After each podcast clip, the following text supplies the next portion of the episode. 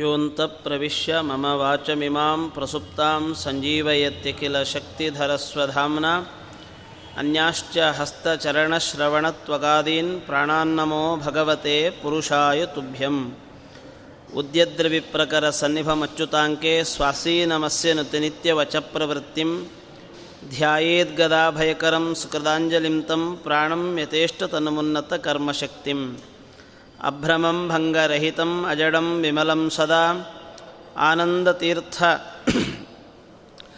बहुलं भजे तापत्रयापहम् अर्थिकल्पितकल्पोऽयं प्रत्यर्थिगजकेसरी व्यासतीर्थगुरुर्भूयादस्मदिष्टार्थसिद्धये मुकोऽपि यत्प्रसादेन मुकुन्दशयनायते राजराजायते रिक्तो राघवेन्द्रं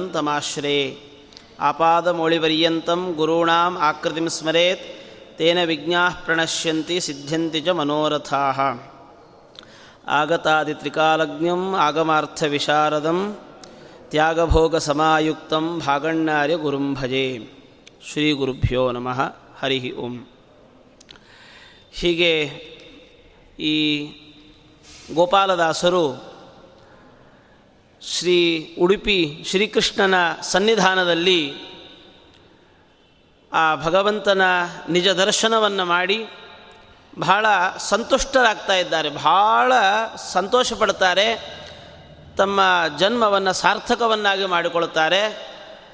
ಆನಂತರದಲ್ಲಿ ಒಂದಷ್ಟು ಕಾಲ ಆ ಉಡುಪಿಯ ಕೃಷ್ಣನ ಸೇವೆಯನ್ನು ಮಾಡಿ ಅಲ್ಲಿಂದ ಹೊರಡ್ತಾ ಇದ್ದಾರೆ, ಉತ್ತನೂರಿಗೆ ವಾಪಸ್ಸು ಹೊರಡ್ತಾ ಇದ್ದಾರೆ. ದಾರಿಯಲ್ಲಿ ಬರುವಾಗ ಎಲ್ಲೇ ಒಂದು ವೈಷ್ಣವದ ಸಮುದಾಯ ಕಂಡ್ರೆ ಅಲ್ಲಿ ಒಂದು ಸ್ವಲ್ಪ ಗಳಿಗೆ ವಾಸ ಮಾಡಬೇಕು, ಅವರ ಜೊತೆ ಒಡನಾಡಬೇಕು. ಹಾಗಾಗಿ ಅಲ್ಲಿ ಒಂದು ವೈಷ್ಣವರ ಸನ್ನಿಧಾನ ಒಂದು ಗ್ರಾಮದಲ್ಲಿ ಕಾಣಿಸ್ತಾ ಇದೆ. ಅದೊಂದು ಅಗ್ರಹಾರ. ಒಂದು ಅಗ್ರಹಾರ ಅಂದರೆ ಅಲ್ಲಿ ಮುಖ್ಯಪ್ರಾಣ ಪ್ರಾಣದೇವರು ಇರಲೇಬೇಕು. ಹಾಗಾಗಿ ಅಂತಹ ಮುಖ್ಯಪ್ರಾಣ ಪ್ರಾಣದೇವರ ಸನ್ನಿಧಾನ ಆಗಿನ ಕಾಲಗಳಲ್ಲಿ ಒಂದು ಧರ್ಮ ಛತ್ರ ಇದ್ದ ಹಾಗೆ ಅಂತ. ಈಗಾದರೆ ಅಲ್ಲಲ್ಲಲ್ಲಿ ಮಠಗಳಾಗಿವೆ. ಆದರೆ ಆಗಿನ ಕಾಲದಲ್ಲಿ ಆಗುವಾಗ ಮುಖ್ಯ ಪ್ರಾಣದೇವರ ಸನ್ನಿಧಾನ, ಹಳ್ಳಿ ಹಳ್ಳಿಯಲ್ಲಿ ಮುಖ್ಯ ಪ್ರಾಣದೇವರ ಸನ್ನಿಧಾನ.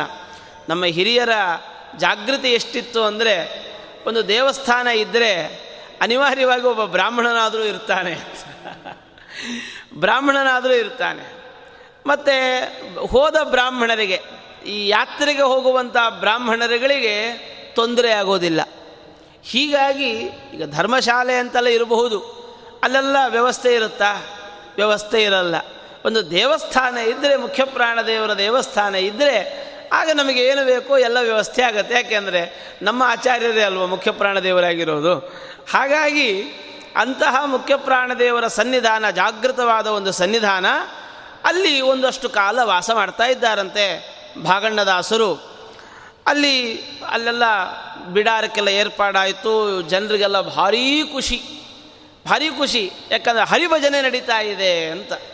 ಭಾಗಣ್ಣದಾಸರು ಬರ್ತಾರೆ ಅಂದರೆ ಆ ಕಾಲಕ್ಕೆ ದೊಡ್ಡ ಮಾತು. ಹಾಗಾಗಿ ಎಲ್ಲರೂ ಹರಿಭಜನೆಯಲ್ಲಿ ಭಾರಿ ತನ್ಮಯತೆಯನ್ನು ಪಡೆದಿದ್ದಾರೆ. ವೈಷ್ಣವ ಸಮುದಾಯಕ್ಕೆಲ್ಲ ಹಬ್ಬ ಅಂತೆ. ಅಲ್ಲಿ ಯಾವಾಗ ಭಾಗಣ್ಣದಾಸರು ಬಂದರೂ ಅಲ್ಲಿ ಒಂದು ರೀತಿಯಲ್ಲಿ ಹಬ್ಬದ ವಾತಾವರಣ. ಅವರಿದ್ದಷ್ಟು ದಿನ ಅಲ್ಲಿಯೇ ಎಲ್ಲರ ಸಂತರ್ಪಣೆಯೂ ಕೂಡ. ಈ ಆಗಿನ ಒಂದು ಇದರಲ್ಲಿ ಹೇಳೋದಾದರೆ ಪ್ರತ್ಯೇಕ ಮನೆ ಮನೆಯಲ್ಲಿ ಒಲೆ ಉರಿತಾನೇ ಇರಲಿಲ್ಲ ಅಂತ. ದಾಸರು ಎಲ್ಲಿದ್ದರೆ ಅಲ್ಲಿ ಇವರೆಲ್ಲರೂ ಅಲ್ಲೇ ಅಂತ. ಮನೆಯಲ್ಲಿ ಒಲೆ ಹಚ್ಚೋ ಹಾಗೇ ಇಲ್ಲ. ಅಷ್ಟರ ಮಟ್ಟಿಗೆ ನೋಡಿ ದಾಸರಿಗೆ ಎಷ್ಟು ಶಕ್ತಿ ಇರುತ್ತೆ ಅಂತ. ನಿಜವಾಗಿಯೂ ಕೂಡ ಒಂದು ಮನೆಯಲ್ಲಿ ಒಂದೆರಡು ಹಿಡಿ ಅಕ್ಕಿ ತಗೊಳ್ಳೋದು ಕಷ್ಟ ಇವತ್ತಿನ ದಿನಕ್ಕೆ. ಅಂದರೆ ಒಂದು ಕೊಡಬಹುದು, ಆದರೆ ಕೇಳೋದೇ ಕಷ್ಟ. ಕೇಳೋದೇ ಒಬ್ಬರು ಮನೆಗೆ ಹೋಗಿ ಕೇಳೋದಿದೆಯಲ್ಲ, ಅಂದರೆ ಯಾಯುವಾರವನ್ನು ಮಾಡೋದು ಅಂತಂದರೆ ತಮಾಷೆ ಏನಲ್ಲ, ಸ್ವಾಭಿಮಾನವನ್ನು ಬಿಟ್ಟು, ಅದು ನಾನು ಅಂತನ್ನೋದನ್ನು ಪಕ್ಕಕ್ಕಿಟ್ಟು ನಾವು ಹೋಗಿ ಭಿಕ್ಷಾಂದೇಹಿ ಅಂತ ಕೇಳಬೇಕು. ಆಯಿತಾ? ಯಾರಿಗೆ ಭಿಕ್ಷಾಂದೇಹಿ ಅಂತ ಕೇಳಲಿಕ್ಕೆ ಬರ್ತದೆ? ಯಾರಿಗೆ ನಾನು ಅಂತನ್ನುವ ಅಭಿಮಾನ ಕಡಿಮೆ ಇರ್ತದೆ, ಆಗ ಭಿಕ್ಷೆ ಕೇಳುವಂಥ ಭಾವನೆ ಬರ್ಬೋದು ಹೀಗಾಗಿ ಭಿಕ್ಷೆ ಕೇಳೋದಕ್ಕೆ ಅಂತ ಯಾಕೆ ಹೇಳ್ತಾರೆ ಅಂದರೆ, ನಾನು ಅನ್ನೋದು ಕಡಿಮೆ ಆಗಬೇಕಾದ್ರೆ ಭಿಕ್ಷೆ ಕೇಳ್ರಿ ಅಂತ. ಮತ್ತೊಬ್ಬರು ಮತ್ತೊಬ್ಬರ ಬಳಿಯಲ್ಲಿ ಹೋಗಿ ಭಿಕ್ಷೆ ಕೇಳಿದರೆ, ಆಗ ನಾನು ಅಂತನ್ನೋದು ಕಡಿಮೆ ಆಗಿರ್ತದೆ. ನಮಗೋಸ್ಕರವಾಗಿ ಭಿಕ್ಷೆ ಕೇಳಿದರೆ ತಪ್ಪು. ಮತ್ತೊಬ್ಬರಿಗಾಗಿ ನಾವು ಭಿಕ್ಷೆಯನ್ನು ಕೇಳಿದರೆ ಖಂಡಿತವಾಗಿಯೂ ಕೂಡ ನಮಗೆ ಅದರಿಂದ ದೋಷ ಇಲ್ಲ. ಹೀಗಾಗಿ ಅಂತಹ ದಾಸರು ಯಾಯವಾರವನ್ನು ಮಾಡಿಕೊಂಡು ಬಂದದ್ದೆಲ್ಲ ಅವತ್ತಿನ ದಿನ ಅವತ್ತೇ ಸಂತರ್ಪಣೆ ಅಂತ. ಏನೆಲ್ಲ ಬರ್ತದೆ ಅವೆಲ್ಲ ಅವತ್ತೇ ಸಂತರ್ಪಣೆ. ದೇವರ ಅನುಗ್ರಹ, ದೇವರ ಮೇಲಿರುವ ಶ್ರದ್ಧೆ, ಯಾವ ಬಂದವರಿಗೆ ಯಾರಿಗೂ ಕೊರತೆ ಇರ್ತಾ ಇರಲಿಲ್ಲ ಅಂತ. ಅಷ್ಟರ ಮಟ್ಟಿಗೆ ದಾಸರು ನಡೆಸ್ತಾ ಇದ್ದರು. ಅಲ್ಲಿ ಆ ಊರಿನಲ್ಲಿ ಒಬ್ಬ ಕಡು ಬಡವನಾದ ಒಬ್ಬ ಬ್ರಾಹ್ಮಣ ವೈಷ್ಣವ ಅವನಿರ್ತಾನೆ. ಪಾಪ ಹೊಟ್ಟೆ ತುಂಬ ತಿಂದೇ ಇಲ್ಲ, ಮಕ್ಕಳು ಬೇರೆ. ಸುಮಾರು ಜನ ಮಕ್ಕಳಿದ್ದಾರೆ. ಅವನು ಪ್ರತಿನಿತ್ಯ ಯಾವಾಗ ದಾಸರು ಬಂದರೂ, ದಾಸರ ಹತ್ರ ಬಂದು ಅಲ್ಲೇ ಸಂತರ್ಪಣೆ ನಡೀತಾ ಇತ್ತು. ಅವನು ದಾಸರು ಹೋಗಬಾರ್ದು ದಾಸರು ಹೋಗಬಾರ್ದು ದಾಸರು ಹೋಗಬಾರ್ದು ಅಂತ ಕೇಳ್ಕೊಳ್ತಾ ಇದ್ದ. ಯಾಕೆಂದ್ರೆ ದಾಸರು ಹೋದರೆ ಮರುದಿನ ಊಟಕ್ಕೆ ಏನು ಮಾಡೋದು ಅಂತ. ದಾಸರು ಇರೋವರೆಗೆ ನನಗೆ ಹಬ್ಬ. ಆದರೆ ಹೊರಟ್ರೆ ಕಷ್ಟ. ಹೀಗೆ ಅಂತ ಪ್ರತಿನಿತ್ಯ ಅಲ್ಲಿ ಬರ್ತಾ ಇದ್ದಾನೆ. ಆದರೂ ದಾಸರನ್ನೇನಾದರೂ ಕೇಳೋಣ ಅಂದರೆ ಸಂಕೋಚ. ಏನು ಮಾಡೋದು? ಅವರ ಬಗ್ಗೆ ಗೊತ್ತಿದೆ. ಅವರ ಮಹಿಮಾತಿಶಯವನ್ನು ಕೇಳಿದ್ದಾನೆ. ಆದರೆ ಏಕಾಂತದಲ್ಲಿ ಸಿಗಬೇಕಲ್ಲ ದೊಡ್ಡವರೆಲ್ಲ ದೊಡ್ಡವ್ರಿಗೆ ಏಕಾಂತ ಅಂತ ಅನ್ನೋದು ಎಲ್ಲಿರುತ್ತೆ? ಸೆಲೆಬ್ರಿಟಿಗಳಿಗೆ ಇರೋದೇ ಇಲ್ಲ. ಯಾಕಂದರೆ ಎಲ್ಲರೂ ಸುತ್ತುವರೆದಿರುತ್ತಾರೆ. ಹಾಗಾಗಿ ಯಾವುದಾದ್ರೂ ಒಂದು ಸಂದರ್ಭದಲ್ಲಿ ಅವರ ಅನುಗ್ರಹವನ್ನು ಪಡೆಯಬೇಕು ಅಂತ ನೋಡ್ತಾ ಇದ್ದಾನೆ. ಒಂದು ಸಂದರ್ಭದಲ್ಲಿ ದಾಸರ ಸಹವಾಸದಲ್ಲೇ ಇದ್ದಾನೆ, ದಾಸರು ಅವನನ್ನು ಗಮನಿಸಿದ್ದಾರಂತೆ. ಅದೇನು ಮಾತಾಡಲಿಲ್ಲ. ಒಂದು ದಿನ ಹೋಗಿ ಶರಣಾಗತನಾಗಿದ್ದಾನಂತೆ. ಗೋಪಾಲದಾಸರಿಗೆ ಶರಣಾಗತನಾಗಿ ಬಿಟ್ಟಿದ್ದಾನೆ ದಾಸರೇ, ನನ್ನನ್ನು ಕೈ ಹಿಡಿದು ಕಾಪಾಡಿ. ನನಗೆ ಸಾಧ್ಯವಿಲ್ಲ, ಭಾಳ ಕಷ್ಟವಾಗಿದೆ. ದಾರಿದ್ರ್ಯ ನನ್ನ ಬೆನ್ನ ಮೇಲೆ ಕೂತು ಬಿಟ್ಟಿದೆ ಬಹಳ ಕಷ್ಟ ಆಗಿದೆ, ನನ್ನನ್ನು ಕಾಪಾಡಬೇಕು, ನನ್ನ ದಾರಿದ್ರ್ಯವನ್ನು ನಾಶ ಮಾಡಬೇಕು ಅಂತ ಪ್ರಾರ್ಥನೆ ಮಾಡಿದಾಗ ಅವರು ಒಮ್ಮೆ ಕನಿಕರದಿಂದ ನೋಡ್ತಾರಂತೆ, ಅಯ್ಯೋ ರಾಮಚಂದ್ರ, ಈ ಪರಿಸ್ಥಿತಿಯಲ್ಲಿ ನಮ್ಮ ವೈಷ್ಣವ ಹೀಗಿದ್ದಾನಲ್ಲ ಅಂತ ಅವರಿಗೆ ಒಂದು ರೀತಿಯಲ್ಲಿ ಕಂಠ ಗದ್ಗದಿತವಾಯಿತಂತೆ. ಭಗವಂತನಲ್ಲಿ ತನ್ನ ವಿಜಯ ವಿಠಲನಲ್ಲಿ ಭಗವಂತನ ಗೋಪಾಲ ವಿಠಲನಲ್ಲಿ ಪ್ರಾರ್ಥನೆ ಮಾಡ್ತಾ ಇದ್ದಾರಂತೆ. ಪ್ರಾರ್ಥನೆ ಮಾಡಿ ತಮ್ಮ ವಿಜಯರಾಯರನ್ನು ನೆನೆಸಿಕೊಳ್ತಾರೆ ಗುರುಗಳನ್ನು ಯಾವತ್ತಿಗೂ ಕೈಬಿಟ್ಟವರಲ್ಲ. ಗುರುಗಳು, ಶಿಷ್ಯರನ್ನು ಯಾವತ್ತೂ ಕೈಬಿಟ್ಟವರಲ್ಲ ಅಂತ. ವಿಜಯರಾಯರನ್ನು ಸ್ಮರಣೆ ಮಾಡಿ ಅವರು ಯೋಚನೆ ಹೇಳ್ತಾರೆ, ಏನು ಯೋಚನೆ ಮಾಡಬೇಡ. ನಿನಗೇನು ಬೇಕು? ಸಂಪತ್ತು ಬೇಕಷ್ಟೇ ಅಲ್ವಾ? ನಾನು ನಿನಗೆ ಸಂಪತ್ತನ್ನು ಕೊಡಿಸ್ತೇನೆ. ಅಂತ ಹೇಳಿ ಒಂದು ಸುಳಾದಿಯನ್ನು ರಚನೆ ಮಾಡ್ತಾ ಇದ್ದಾರಂತೆ. ನಿನ್ನ ಸತಿಯಳಾದ ಸಿರಿಯ ಪದವಿಯ ನೋಡು. ನಿನ್ನ ಮಗನಾದ ಅಜನ ಪದವಿಯ ನೋಡು, ನಿನ್ನ ಮೊಮ್ಮಗನಾದ ಹರನ ಪದವಿಯ ನೋಡು, ನಿನ್ನ ಸೇವಕರಳು ಇಂದ್ರನ ಭಾಗ್ಯವನ್ನು ನೋಡು, ನಿನ್ನ ಮಗಳು ಭಾಗೀರಥಿಯ ಭಾಗ್ಯ ನೋಡು, ನಿನ್ನ ಭಕ್ತರಾದ ಗಂಧರ್ವರ ಭಾಗ್ಯ ನೋಡು, ನಿನ್ನಿಂದಲೇ ಅವರನ್ನೆಲ್ಲ ಸೃಷ್ಟಿಸಲಿಪಟ್ಟಿತು. ಅವ್ರು ಹೇಳ್ತಾರೆ, ಯಾರಿಗೇನು ಕಡಿಮೆ ಮಾಡಿದ್ದಿ? ಅಂತ ಲಕುಮಿಯ ಭಾಗ್ಯ, ಲಕುಮಿಯ ಪದವಿ, ಎಂಥದ್ದು? ಅವಳು ನಿನ್ನ ಆಜ್ಞೆಯಿಂದ ಮೋಕ್ಷವನ್ನು ಕೂಡ ಕೊಡಬಲ್ಲಳು. ಹಾಗೆ ಬ್ರಹ್ಮನ ಪದವಿ, ಎಂಥ ದೊಡ್ಡ ಪದವಿ, ಬ್ರಹ್ಮದೇವರ ಪದವಿ, ಹಾಗೆ ರುದ್ರದೇವರ ಪದವಿ, ಇಂದ್ರನ ಸೌಭಾಗ್ಯವೇನು, ಇಂದ್ರನ ವೈಭವಗಳೇನು?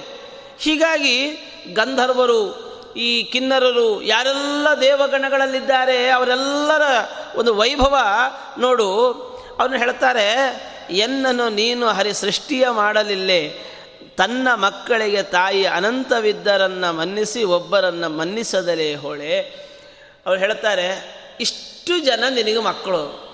ಅವ್ರನ್ನೆಲ್ಲ ಒಂದು ಕಡೆಯಲ್ಲಿ ಕೂಡಿಸಿದ್ದಿ. ಒಂದು ತಾಯಿ, ಇವನಿಗೆ ನಾಲ್ಕು ಜನ ಮಕ್ಕಳಿದ್ದರೆ ಇವ್ರನ್ನೆಲ್ಲರನ್ನು ಸಮಾನವಾಗಿ ಕಾಣ್ತಾಳ ಅಥವಾ ಬೇರೆ ಬೇರೆಯಾಗಿ ಕಾಣ್ತಾಳ? ಹಾಗಾಗಿ ನಾನು ನಿನ್ನ ಮಗ ಅಲ್ವಾ? ತಾಯಿ ಎಲ್ಲರನ್ನೂ ಸಮಾನವಾಗಿ ನೋಡಿದ ಹಾಗೆ ಸಮಾನವಾಗಿ ಪ್ರೀತಿಯನ್ನು ಹಂಚಿದ ಹಾಗೆ ನೀನು ಕೂಡ ಇವರೆಲ್ಲರನ್ನೂ ನೋಡು. ಅಂದರೆ ಅರ್ಥ ಏನು? ಇಂತಿಂಥ ಸಾಧಕರಿಗೆ ಇಂತಿಂಥ ದೊಡ್ಡ ದೊಡ್ಡ ಪದವಿಯನ್ನು ಕೊಟ್ಟ ಮಹಾನುಭಾವನಾದ ನಿನಗೆ ಇವನಿಗೆ ಎಕ್ಕಶ್ಚಿತ್ ಕೊಡಲಿಕ್ಕೆ ಏನು ತೊಂದರೆ? ಕೊಟ್ಟು ಬಿಡು ಅವನೇನು ಕೇಳ್ತಾ ಇದ್ದಾನಲ್ಲ, ಅದನ್ನು ಕೊಟ್ಟು ಬಿಡು ಅದನ್ನು ಅವರು ಪ್ರಾರ್ಥನೆ ಮಾಡ್ತಾರೆ. ಅಲ್ಲ, ಇನ್ನು ಇವರು ಎಲ್ಲ ಏನಿತ್ತರು ನಿನಗೆ? ಇವರೆಲ್ಲ ಹಿಂಗೆಲ್ಲ ಕೂಡಿಸಿದ್ದೀಯಲ್ಲ. ಇವರಿಗೆಲ್ಲ ವೈಭವದಿಂದ ಮೆರೆಸ್ತಾ ಇದ್ದೀಯಲ್ಲ, ಇವರೆಲ್ಲ ನಿಂಗೆ ಏನು ಕೊಟ್ಟರು ಏನು ಕೊಟ್ಟಿಲ್ಲ. ಯಾಕೆಂದರೆ ನಿಮಗೆ ಬೇಕಾದ್ದೇನೂ ಇಲ್ಲವೇ ಇಲ್ಲ, ಯಾರ ಹತ್ರನೂ ಇಲ್ಲ ಅಂತ. ನಿನಗೇನಾದರೂ ಬೇಕಾಗಿರೋದನ್ನು ನಾವು ಕೊಡಬೇಕು. ನಿನಗೆ ಬೇಕಾಗಿರೋ ಅಂಥದ್ದು ಯಾವುದೂ ಇಲ್ಲವೇ ಇಲ್ಲ. ಆಪ್ತ ಕಾಮಸ್ಯ ಕಾಸ್ಪೃಹ. ಯಾರೂ ನಿನಗೆ ಬೇಕಾದ್ದನ್ನು ಕೊಡಲಿಕ್ಕೆ ಸಾಧ್ಯ ಇಲ್ಲಲ್ಲ. ಆದರೆ ಅವರನ್ನೆಲ್ಲ ಒಂದು ಕಡೆಯಲ್ಲಿ ಕೂಡಿಸಿದ್ದೀಯಲ್ಲ. ನಾನು ನಿನಗೇನು ಕೊಡೋಲ್ಲ. ಯಾಕೆ? ನಾನೊಬ್ಬ ದಾಸ. ನನ್ನನ್ನು ನಾನು ಕೊಟ್ಕೊಂಡ್ಬಿಟ್ಟಿದ್ದೇನೆ. ನನ್ನಲ್ಲಿ ನಿನಗೆ ಕೊಡಲಿಕ್ಕೆ ಏನೂ ಇಲ್ಲ. ಆದ್ದರಿಂದ ಇನಿತಾದರೂ ನನಗೆ ಕಾರಣವಿಲ್ಲವೇನೋ ನಿನ್ನ ಬೇಡುವ ಸತೆ ಎಲ್ಲಿಂದ ಬಂತು ಎಂಬೆ ನಿನ್ನವರು ಕೊಟ್ಟಂಥ ಬಲವು ನನಗೆ ಇದ್ದು ಹಣ್ಣು ಉಂಟಾದ ವೃಕ್ಷ ಹಂಬಲಿಸೋರು ಜನರು. ನಿನ್ನಲ್ಲಿ ಹೋ ಮಾಯಾ, ನೀನೇ ಬಲ್ಲಿಯೋ ದೇವ. ಯಾವತ್ತು ಜನರಿಗೆ ಹಣ್ಣಿರೋ ಮಾವಿನ ಮರವೇ ಬೇಕೇ ಹೊರತು ಒಣಗಿರೋ ಮಾವಿನ ಮರ ಯಾರಿಗೂ ಬೇಡ ಅಂತ. ಹಣ್ಣಿರೋ ಮಾವಿನ ಮರ ಬೇಕು ಅಂತ ಅನ್ಕೋತಾರೆ. ಆದ್ದರಿಂದ ಈ ಜನರಲ್ಲಿ ಒಂದು ಮಾಯೆ, ಅದು ನೀನೇ ಸೃಷ್ಟಿ ಮಾಡಿದಂಥ ಒಂದು ಮಾಯೆ. ಹಾಗಾಗಿ ಇದಕ್ಕೊಂದು ಹಣ್ಣು ಬೇಕಂತೆ, ಹಣ್ಣು ಕೊಡು, ಎಲ್ಲರಿಗೂ ಕೊಟ್ಟಿದ್ದಿ, ಎಲ್ಲರನ್ನೂ ಕೂಡ ಮೆರೆಸಿದ್ದಿ, ಇವನನ್ನು ಮೆರೆಸು ಅಂತ ಘನ್ನ ಮಹಿಮ ಚಲುವ ಗೋಪಾಲ ವಿಠಲ ನಿನ್ನಂತೆ ಸಾಕುವರು ಇನ್ನೊಬ್ಬರಿಲ್ಲವೋ ದೇವಾ? ನಿನ್ನಂತೆ ಸಾಕುವಂಥ ವ್ಯಕ್ತಿ ಮತ್ತೊಬ್ಬರಿಲ್ಲ ಈ ಪ್ರಪಂಚದಲ್ಲಿ ಯಾರೂ ಇಲ್ಲ ಅಂತ. ನನ್ನನ್ನು ಒಬ್ಬ ಸಾಕ್ತಾನೆ ಅಂತಂದರೆ ಒಂದ ಅವನು ಖುಷಿಗಿರುತ್ತೆ ಅಥವಾ ಇನ್ನೊಂದು ಯಾವುದೋ ಒಂದು ಉದ್ದೇಶ ಅನ್ನೋದು ಒಂದು ಕರ್ತವ್ಯದ ದೃಷ್ಟಿ ಇರುತ್ತೆ ನಾವು ಮಕ್ಕಳನ್ನು ಪಡೆದಿದ್ದೇವೆ. ಅದಕ್ಕೋಸ್ಕರ ಏನು ಮಾಡೋದು? ಸರಿ, ಅದಕ್ಕೇನು ಬೇಕೋ ಅದನ್ನು ಮಾಡೋಣ, ನಡೀರಿ. ಪಡೆದ ಮೇಲೆ ನಾವು ಅಪರಾಧಿಗಳಾಗಬಾರದಲ್ಲ? ಮಾಡ್ತೇವೆ. ಹೀಗೆ ಎಲ್ಲೋ ಒಂದು ಕಡೆಯಲ್ಲಿ ಕರ್ತವ್ಯ ಅಥವಾ ಇನ್ನೊಂದು ಯಾವುದೋ ಒಂದು ಉದ್ದೇಶ. ಆದರೆ ನಿನಗಾಗುವಾಗ ಯಾವ ಉದ್ದೇಶವೂ ಇಲ್ಲ. ನಮ್ಮನ್ನು ಚೆನ್ನಾಗಿ ಸಾಕು, ಸಲಹತಿಯ ನಿನ್ನಂತೆ ಸಾಕುವಂಥ ವ್ಯಕ್ತಿ ಮತ್ತೊಬ್ಬ ಇಲ್ಲ. ಆದ್ದರಿಂದ ಇವನನ್ನು ಅನುಗ್ರಹಿಸುವಂತ ಇನ್ನೂ ಸುಮಾರು ಸುಳಾದಿಯ ಉಪದೇಶವನ್ನು ಕೊಟ್ಟು ಹೇಳ್ತಾರೆ ನೀನು ಇದನ್ನು ಜಪ ಮಾಡು, ಏನು ಯೋಚನೆ ಮಾಡಬೇಡ, ಆ ಮಹಾಲಕ್ಷ್ಮಿಯ ಸನ್ನಿಧಾನ ನಿನಗೆ ಬರ್ತದೆ, ದಾರಿದ್ರ್ಯವೆಲ್ಲ ಹೋಗ್ತದೆ ಅಂತ ಹೇಳ್ತಾ ಇದ್ದಾರೆ. ಆನಂತರದಲ್ಲಿ ಯಾವಾಗ ಆ ಉಪದೇಶವನ್ನು ಪಡೆದು ಅವನು ಪ್ರಾರ್ಥನೆಯನ್ನು ಪ್ರಾರಂಭ ಮಾಡಿದ, ಆ ಭಾರೀ ಶ್ರದ್ಧೆಯಿಂದ ದಾಸರು ಹೇಳಿಕೊಟ್ಟಂಥ ಸುಳಾದಿಯನ್ನು ಪ್ರ ಪಠನ ಮಾಡ್ತಾ ಇದ್ದಾನಂತೆ. ಅನತಿ ಕಾಲದಲ್ಲಿ ಇನ್ನು ಗೋಪಾಲದಾಸರು ಆ ಜಾಗ ಬಿಟ್ಟು ಇನ್ನೂ ಹೋಗಿಲ್ಲ. ಅಷ್ಟರಲ್ಲಿಯೇನೇ ಒಂದು ದಿನ ಬೆಳಗಿನ ಜಾವದಲ್ಲಿ ಸ್ವಪ್ನವನ್ನು ಕಾಣ್ತಾ ಇದ್ದಾನಂತೆ. ಅಲ್ಲಿ ಒಳ್ಳೆಯ ಸಲ್ಲಕ್ಷಣೋಪೇತಳಾದ ಒಬ್ಬ ಮುತ್ತೈದೆ ಮಹಾಲಕ್ಷ್ಮಿ ಬಂದು ಹೇಳ್ತಾಳೆ ಯಾಕಿಷ್ಟು ಒದ್ದಾಡ್ತಾ ಇದ್ದೀಯಾ? ಬಾ, ನಿನಗೆ ಸಂಪತ್ತನ್ನು ನಾನು ಕೊಡ್ತೇನೆ ಅಂತ ಹೇಳಿ ಆ ಲಕ್ಷ್ಮೀ ದೇವಿ ಅವನನ್ನು ಸ್ವಪ್ನದಲ್ಲಿ ಕರೆದುಕೊಂಡು ಹೋಗಿ ಅವನಿಗೆ ಅತ್ಯಂತ ಪರಿಚಿತವಾದ ಜಾಗವನ್ನು ತೋರಿಸಿ ಹೇಳ್ತಾಳೆ, ಇಲ್ಲೇ ನಾನಿದ್ದೇನೆ, ಇದು ನಿನ್ನ ಪೂರ್ವಜರು ನಿನಗಾಗಿ ಹೂತಿಟ್ಟಂಥ ನಿಧಿ ಆದ್ದರಿಂದ ಇದನ್ನು ತೆಗೋ, ಇದನ್ನು ನೀನು ಉಪಯೋಗಿಸಿಕೋ ಅಂತ ಹೇಳಿ ಮಹಾಲಕ್ಷ್ಮಿ ಅನುಗ್ರಹವನ್ನು ಮಾಡ್ತಾ ಇದ್ದಾಳಂತೆ. ಮರುದಿನ ಥಟ್ಟನೆ ಮೇಲೆದ್ದ. ನಾವಾಗಿದ್ದರೆ ಇನ್ನೊಂದು ಸರಿ ಗೋಪಾಲದಾಸರ ಕಡೆ ತಿರುಗಿ ನೋಡ್ತಾ ಇರಲಿಲ್ಲ. ಯಾಕೆ ನಮ್ಮ ಕೆಲಸ ಆಗೋಯ್ತು ಅಂತ. ಆದರೆ ತಕ್ಷಣ ಗೋಪಾಲದಾಸರ ಹತ್ರಕ್ಕೆ ಹೋದ. ಇನ್ನೂ ಅವನು ನಿಧಿ ತೆಗೆದುಬಿಟ್ಟು ಹೋಗಿದ್ದಲ್ಲವ. ಸೀದಾ ಬೆಳಗ್ಗೆ ಎದ್ದು ಆನೆಗ ಮುಗಿಸ್ಕೊಂಡು ಗೋಪಾಲದಾಸರ ಬಳಿ ಹೋದ. ಹೋಗಿಬಿಟ್ಟು, ಸ್ವಾಮಿ, ಹೀಗಾಗಿದೆ. ನಾನೇನು ಮಾಡಬೇಕು? ಅಂತ. ಗೋಪಾಲದಾಸರು ಹೇಳಿದ್ರಂತ, ತಗೋಪ್ಪ, ಅವನು ಆದೇಶ ಕೊಟ್ಟ ಮೇಲೆ ಇನ್ನು ನಂದೇನಿದೆ, ತಗೋ, ಅದು ನಿಂದೆ ಅಂತ ಗೋಪಾಲದಾಸರು ಹೇಳ್ತಾ ಇದ್ದಾರೆ.